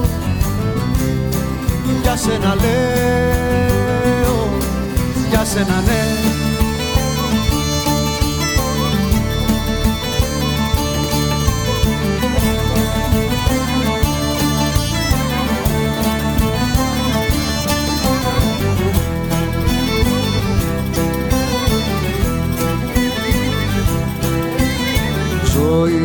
Τέλος μου κι αρχή κανένας δεν το ξέρει.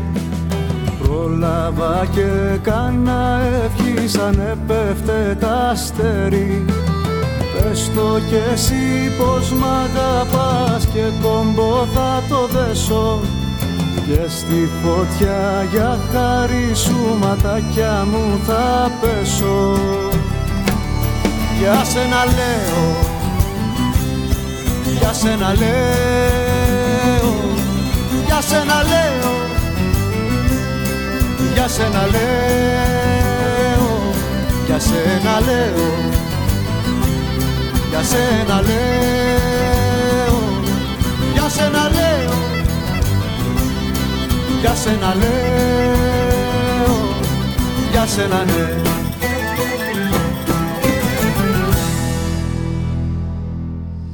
Ραδιομέρα.gr Πάμε στο μεγάλο θέμα, αυτό το θέμα της ε, Λάρκο με ανοιχτή επιστολή προς τον Πρωθυπουργό, τον Πρόεδρο της Βουλής και τους ε, επικεφαλείς των κοινοβουλευτικών κομμάτων τα σωματεία Λάρκος ζητούν άμεση πολιτική πρωτοβουλία για την επιχείρηση, προκειμένου να μην γίνουν ε, απολύσεις, να μην ξεσπιτωθούν οι εργαζόμενοι, αλλά και να μην μπει λουκέτο ή να ξεπουληθεί η, η Λάρκο. Να καλωσορίσουμε τον κύριο Παναγιώτη Πολίτη.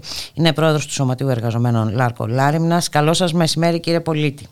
Καλό μεσημέρι και σε εσάς και καταλαβαίνουμε στη σημερινή συγκυρία ε, πόσο ζωτική σημασία είναι ε, αυτό το αίτημά σας. Το αίτημα δηλαδή να μην ξεπουληθεί ε, η Λάρκο. Καθώς ε, τα κέρδη, βλέποντας την εκτόξευση της τιμής του νικελίου, μπορεί να είναι θεαματικά, κύριε Πολίτη.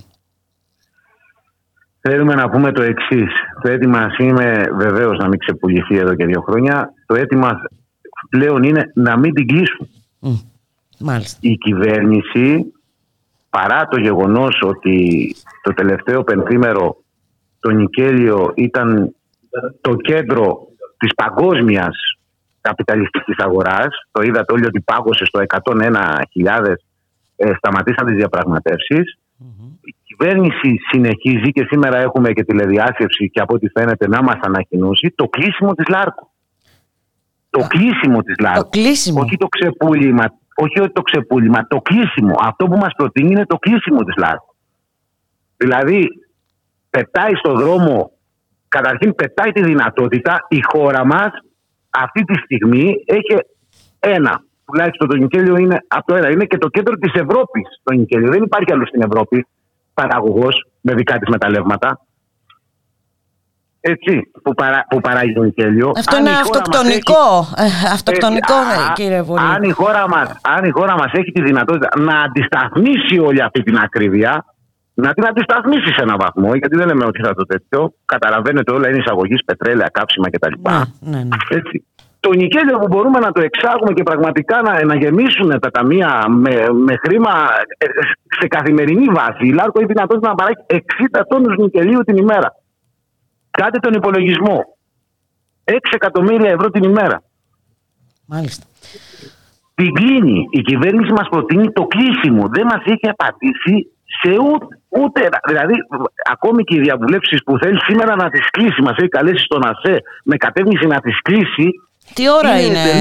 Ε... Έχουμε δύο η ώρα τηλεδιάσκεψη με όλους τους υπουργούς, τους αρμόδιους εργασίας, οικονομικών και, και ενέργειας και τέσσερις η ώρα μας έχουν στον ΑΣΕ το Υπουργείο Εργασίας για να, για να κλείσει τις διαπραγματεύσεις των απολύσεων. Εμείς τους έχουμε κάνει αντιπρόταση ρεαλιστική που εξασφαλίζει τη λειτουργία, τη λειτουργία της ΛΑΡΚΟ, Ναι. να μην χάσουν οι εργαζόμενοι και πεταχτούν Στο από τα δρόμο. σπίτια και από, και από τις εργασίες και παράλληλα να συνεχίσει να παράγει σήμερα. Δηλαδή έρχεται σε αντίθεση και με το καπιταλιστικό τρόπο και με το καπιταλιστικό τρόπο παραγωγής και μας προβληματίζει αυτό αν πλέον έχει ξεσκεπαστεί. Μια επιχείρηση στο σύστημα που ζούμε, στο καπιταλισμό, που μπορεί να κερδοφορήσει σε καθημερινή βάση, όταν, δηλαδή, δεν υπάρχει, είναι σε αντίβαση να σταματάς την παραγωγή. Ήδη σταμάτησε κι άλλο ένα καμίνι. Από, τα δύο, από το 20% μας έδειξε στο 10% της παραγωγής. Η κατεύθυνσή της είναι να το σβήσει και αυτό. Να το σβήσει και αυτό. Δηλαδή, ενώ οι τιμές ανέβηκαν, ρίχνει παραγωγή. Ρίχνει παραγωγή. Έτσι. Και η κατεύθυνση είναι να σταματήσει και αυτό το καμίνι. Έχουμε μείνει από μεταλλεύματα, έχουμε μείνει. Ε, θέλει να διώξει τους εργαζόμενους που έχουν την τεχνογνωσία που δεν αναπληρώνονται που μας λέει. Δεν αναπληρώνεται. Δεν είναι δυνατόν να κάνεις ε, ε, 60 εργοδηγούς ε, και στελεχικό δυναμικό για την παραγωγή ενώ που έχουν τε- τεχνογνωσία. Τους διώχνει 50 σκούπα τους διώχνει 55 και πάνω. Και μας λέει να μας επαναπροσλάβει τους 750 που είμαστε σε πιο υφιστάμενες θέσεις, ξανά σε ένα σταματημένο εργοστάσιο. Άρα πάει σε άλλα, η μετρήμηνη σύμβαση. Άρα πάει ξεκάθαρα να σταματήσει την παραγωγή και από σε τρεις μήνες να πετάξει και μα έξω. Είναι ξεκάθαρο. Ε, Και έρχεται σε αντίφαση. Δηλαδή αυτό συμβαίνει. Είναι, δηλαδή, λίγο να ασχοληθεί κανένας με τον τρόπο παραγωγής. Αυτό συμβαίνει μόνο όταν έχουν πάρει απόφαση να κλείσουν μια παραγωγική δραστηριότητα. Και, μη μας, ε, και από αυτούς που μας ακούνε, μην, μας, ε, μην έχουμε κανένα προβληματισμό. Βλέπετε, η ενέργεια στα ύψη, οι λιγνίτες κλείσανε. Παραδείγματα είναι πολλά. Η κυβέρνηση κάνει το μεγαλύτερο έγκλημα αυτή τη στιγμή στην ελληνική οικονομία συνολικά. Όχι μόνο για τους εργαζόμενους της ΛΑΡΚΟ. Βέβαια. Ε, ε, Βασικά, ναι. Ε, έγκλημα κατά της ε, οικονομίας της ε, χώρας και ε, δεν καταλαβαίνω το σκεπτικό πραγματικά κύριε Πολίτη. Ε, Σήμερα θα επιδιώξουμε απαντήσεις, δεν θα πάρουμε, δεν πήραμε. Έχουμε καταγεγραμμένα, καταγεγραμμένα στα πρακτικά και θα τα δημοσιεύσουμε όλα πλέον. Πρέπει να τα μάθει ο ελληνικός λαός για, γιατί πραγματικά ξεσκεπάζονται μέσα από τις διαβουλεύσεις που πραγματοποιήσαμε. Τους ρωτάμε πόσο πήρανε πριν τη βάλουν σε αυτή τη διαδικασία το κόστος παραγωγής ανατόνο και πόσο το έχουν πάρει σήμερα και η απάντηση της κυβέρνησης είναι δεν σας λέμε γιατί να μας κολλήσετε στον τοίχο. Ακούστε απάντηση. Μάλιστα. Δεν θα- δεν μας, δηλαδή τα 50 εκατομμύρια που λένε ότι δώσαν στο- από τον ε, προπολογισμό, τον, τον ελληνικό λαό, δεν μας λένε που πήγανε. ε, δεν είναι στο χέρι τους όμως, πρέπει, δεν ξέρω. Ε, εννοείται. Ε, δεν είναι στο εννοείται. χέρι τους να μην Κοιτάτε, πούνε ή Ό,τι να... και να κάνει μονομερός, γιατί θα το κάνει, αυτά πάντες δεν έχουμε. Ναι. Ό,τι και να κάνει μονομερός, εμείς δεν θα βγούμε από τη ΛΑΡΚΟ. Θα γίνουν μεγάλες μάχες. Εμείς δεν θα βγούμε από τη ΛΑΡΚΟ. Α, δεν έχουμε που να πάμε. Ούτε και τι να χάσουμε πλέον. Ούτε σπίτια έχουμε και από τα σπίτια μας βγάζουν. Δεν θα βγούμε από τη ΛΑΡΚ, από τα σπίτια μας. Δεν θάψαμε στην ώρα εργασίας συναδέλφους, φίλους, συγγενείς για να μας πούν σας πετάμε στον δρόμο σας στημένες λεμονόκουπες. Με το θάνατο, σε αυτή τη βαριά βιομηχανία ενδεχομένως να έχουμε συμβιβαστεί. Με την απόλυσή μας δεν συμβιβαζόμαστε. Μιλάμε για 1060 ε, εργαζόμενους. Μ- Ε, Μιλάμε κύριε για Πολίτη. 1060 άμεσα στη Λάρκο. Είναι άλλοι 200. Γιατί εγώ που δουλεύω άμεσα έχω δουλέψει και 10 χρόνια στον εργολάβο. Που μας ξεζουμίζουν δεκαετίες μέσω των σκλαβοπάζαρων και των δουλεμπορικών γραφείων και άλλους 400 συναδέλφους μικροαυτοαπασχολούμενους που με το αυτοκίνητό του, με το φορτωτή του, με το. Δηλαδή που προσφέρει με το μηχάνημά του έργο, μιλάμε για 1600 άμεσα. Αλλά τώρα πλέον ξέφυγε η κατάσταση. Το, η, η, η, αυτή είναι η εκτείναξη του, του, του νικελίου και δεν οφείλεται στον πόλεμο σκέτο. Ο πόλεμος το έφερε πιο γρήγορα. Το έφερε πιο γρήγορα και άμεσα και φάνηκε. Το, ε, ε, ε, και, και να σταματήσει ο πόλεμος και όλοι Έτσι κι είμαστε αλλιώς κατά θα του είναι, πόλεμου. χρή- ναι, ναι, ε, με βάση Ε, την... θα ε, οφείλεται, οφείλεται ότι στην πράσινη μετάβαση, Μετάβαση. που λένε, μμμ. έτσι, το, το, τα προϊόντα, το, το, το, η βάση των συσσωρευτών είναι το νικέλιο και το κοβάλτιο. Και αυτά τα μέταλλα είναι τυχερός ο ελληνικός λαός που είναι μοναδικό, που, είναι, που υπάρχουν μόνο στο υπόδοχο της χώρας μας. Είναι σε, σε, τρομερά αποθέματα. Είναι άτυχος σε εισαγωγικά, αυτό αλλάζει, δεν είναι μοιραίο. Ναι, δεν είναι, αυτό ακριβώς δεν είναι μοιραίο, κύριε Πολίτη. Έτσι, αυτό δεν είναι μοιραίο. Αυτό αλλάζει και αυτό προσπαθούμε που κυβέρνησαν τη χώρα ε, διαχρονικά. Απαξιώσανε όσοι την κυβερνήσανε, όσοι κυβερνήσανε και τώρα την πάνε για οριστικό κλείσιμο. Γιατί, γιατί τα μεγαλύτερα κέντρα στην Ευρώπη φαίνεται θέλουν να τσιμπήσουν τα μεταλλεύματά μας για να τραβάνε αυτή την τεράστια υπεραξία ε, στα δικά τους ε, ταμεία. Νομίζω ότι είναι η μόνη λογική ε, εξήγηση που μπορεί να δοθεί σε αυτή την ε, κυβερνητική απόφαση, κύριε Πολίτη. Ε, οπότε τώρα στις 2 λοιπόν είναι η τηλεδιάσκεψη. Ε, θα σας ζητήσουν να ανανεώσουμε το ραντεβού μας για αύριο, έτσι να δούμε ε, τι, τι θα προκύψει. Είμαστε στη διάθεσή σας και ε, πραγματικά θέλουμε να ενημερώσουμε όσο γίνεται πιο πλατιά ο ελληνικός λαός για αυτό το τεράστιο έγκλημα. Βεβαίως ε, να το ανανεώσουμε και να ξαναμιλήσουμε αύριο. Αν και λέμε δεν έχουμε αυταπάτες. Κάναμε τα πάντα. Στείλαμε χθες επιστολή στον πρόεδρο της ε, Βουλής, στον πρωθυπουργό. Το πήγαμε κατευθείαν για να μοιραστεί στη γραμματεία της Βουλής σε όλους τους επικεφαλείς ε, των κομμάτων και ζητάμε να μοιραστεί σε όλους τους βουλευτές. Κανονικά η Βουλή έπρεπε να συνεδριάζει. Ε, η ναι. Βουλή για αυτό το θέμα έπρεπε να συνεδριάζει. Είναι ζωτική σημασία. Έτσι ακριβώς. Να σας ευχαριστήσουμε πάρα πολύ. Θα τα ξαναπούμε αύριο κύριε Πολίτη. Σας ευχαριστώ να είστε καλά. Να είστε καλά. Να είστε καλά. Γεια σας.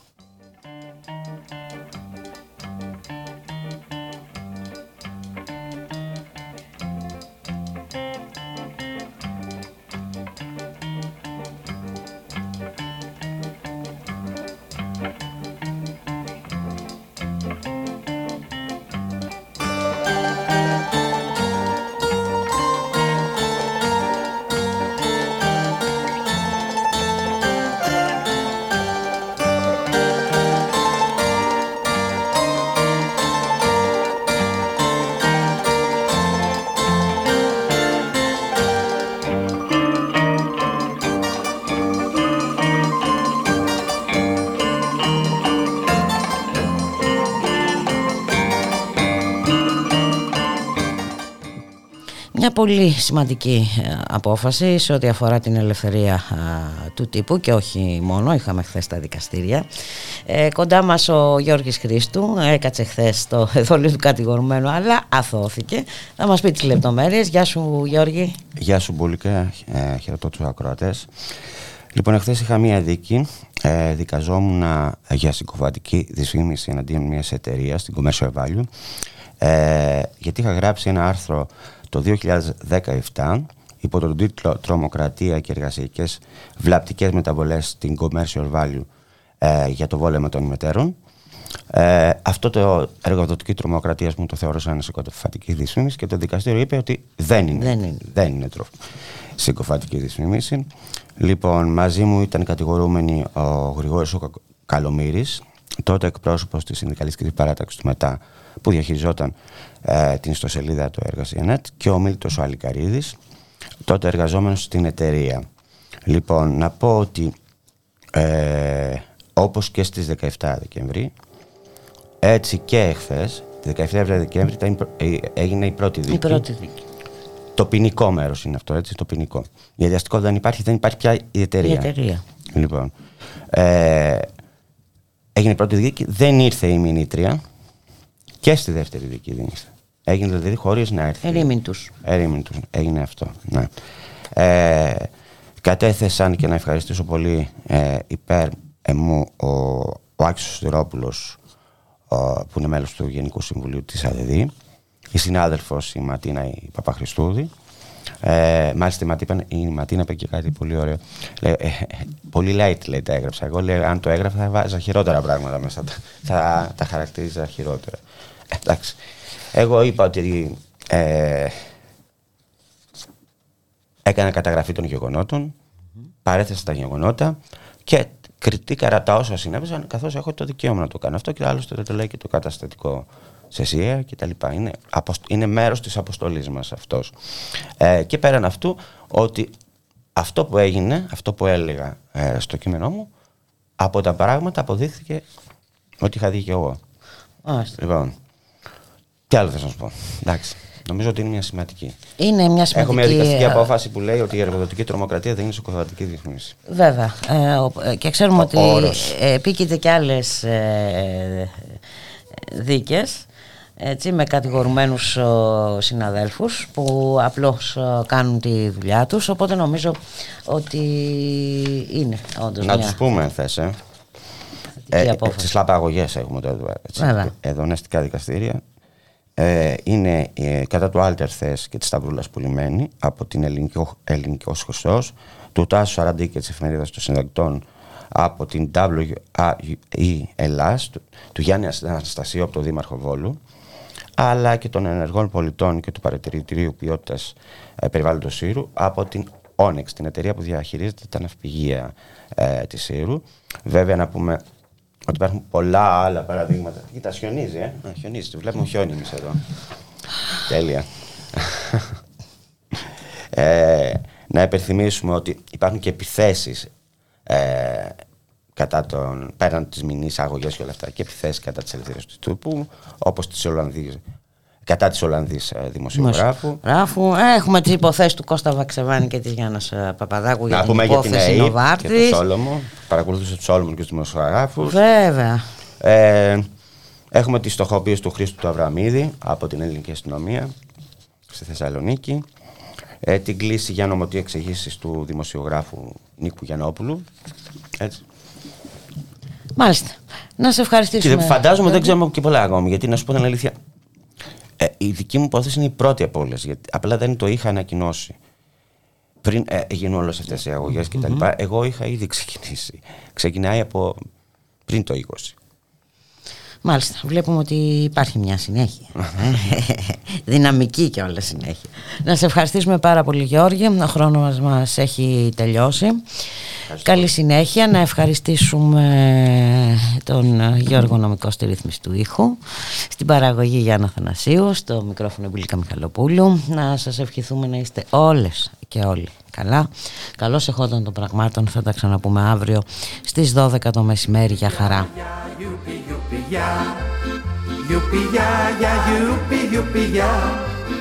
Yuppie ya ya, yuppie yuppie ya ya, yuppie yuppie ya ya, yuppie yuppie ya. Τίνος είναι βρε γυναίκα τα παιδιά, Τίνος είναι βρε γυναίκα τα παιδιά, το να μου φωνάζει εσύ, τα άλλο μου φωνάζει για Τίνος είναι βρε γυναίκα τα παιδιά.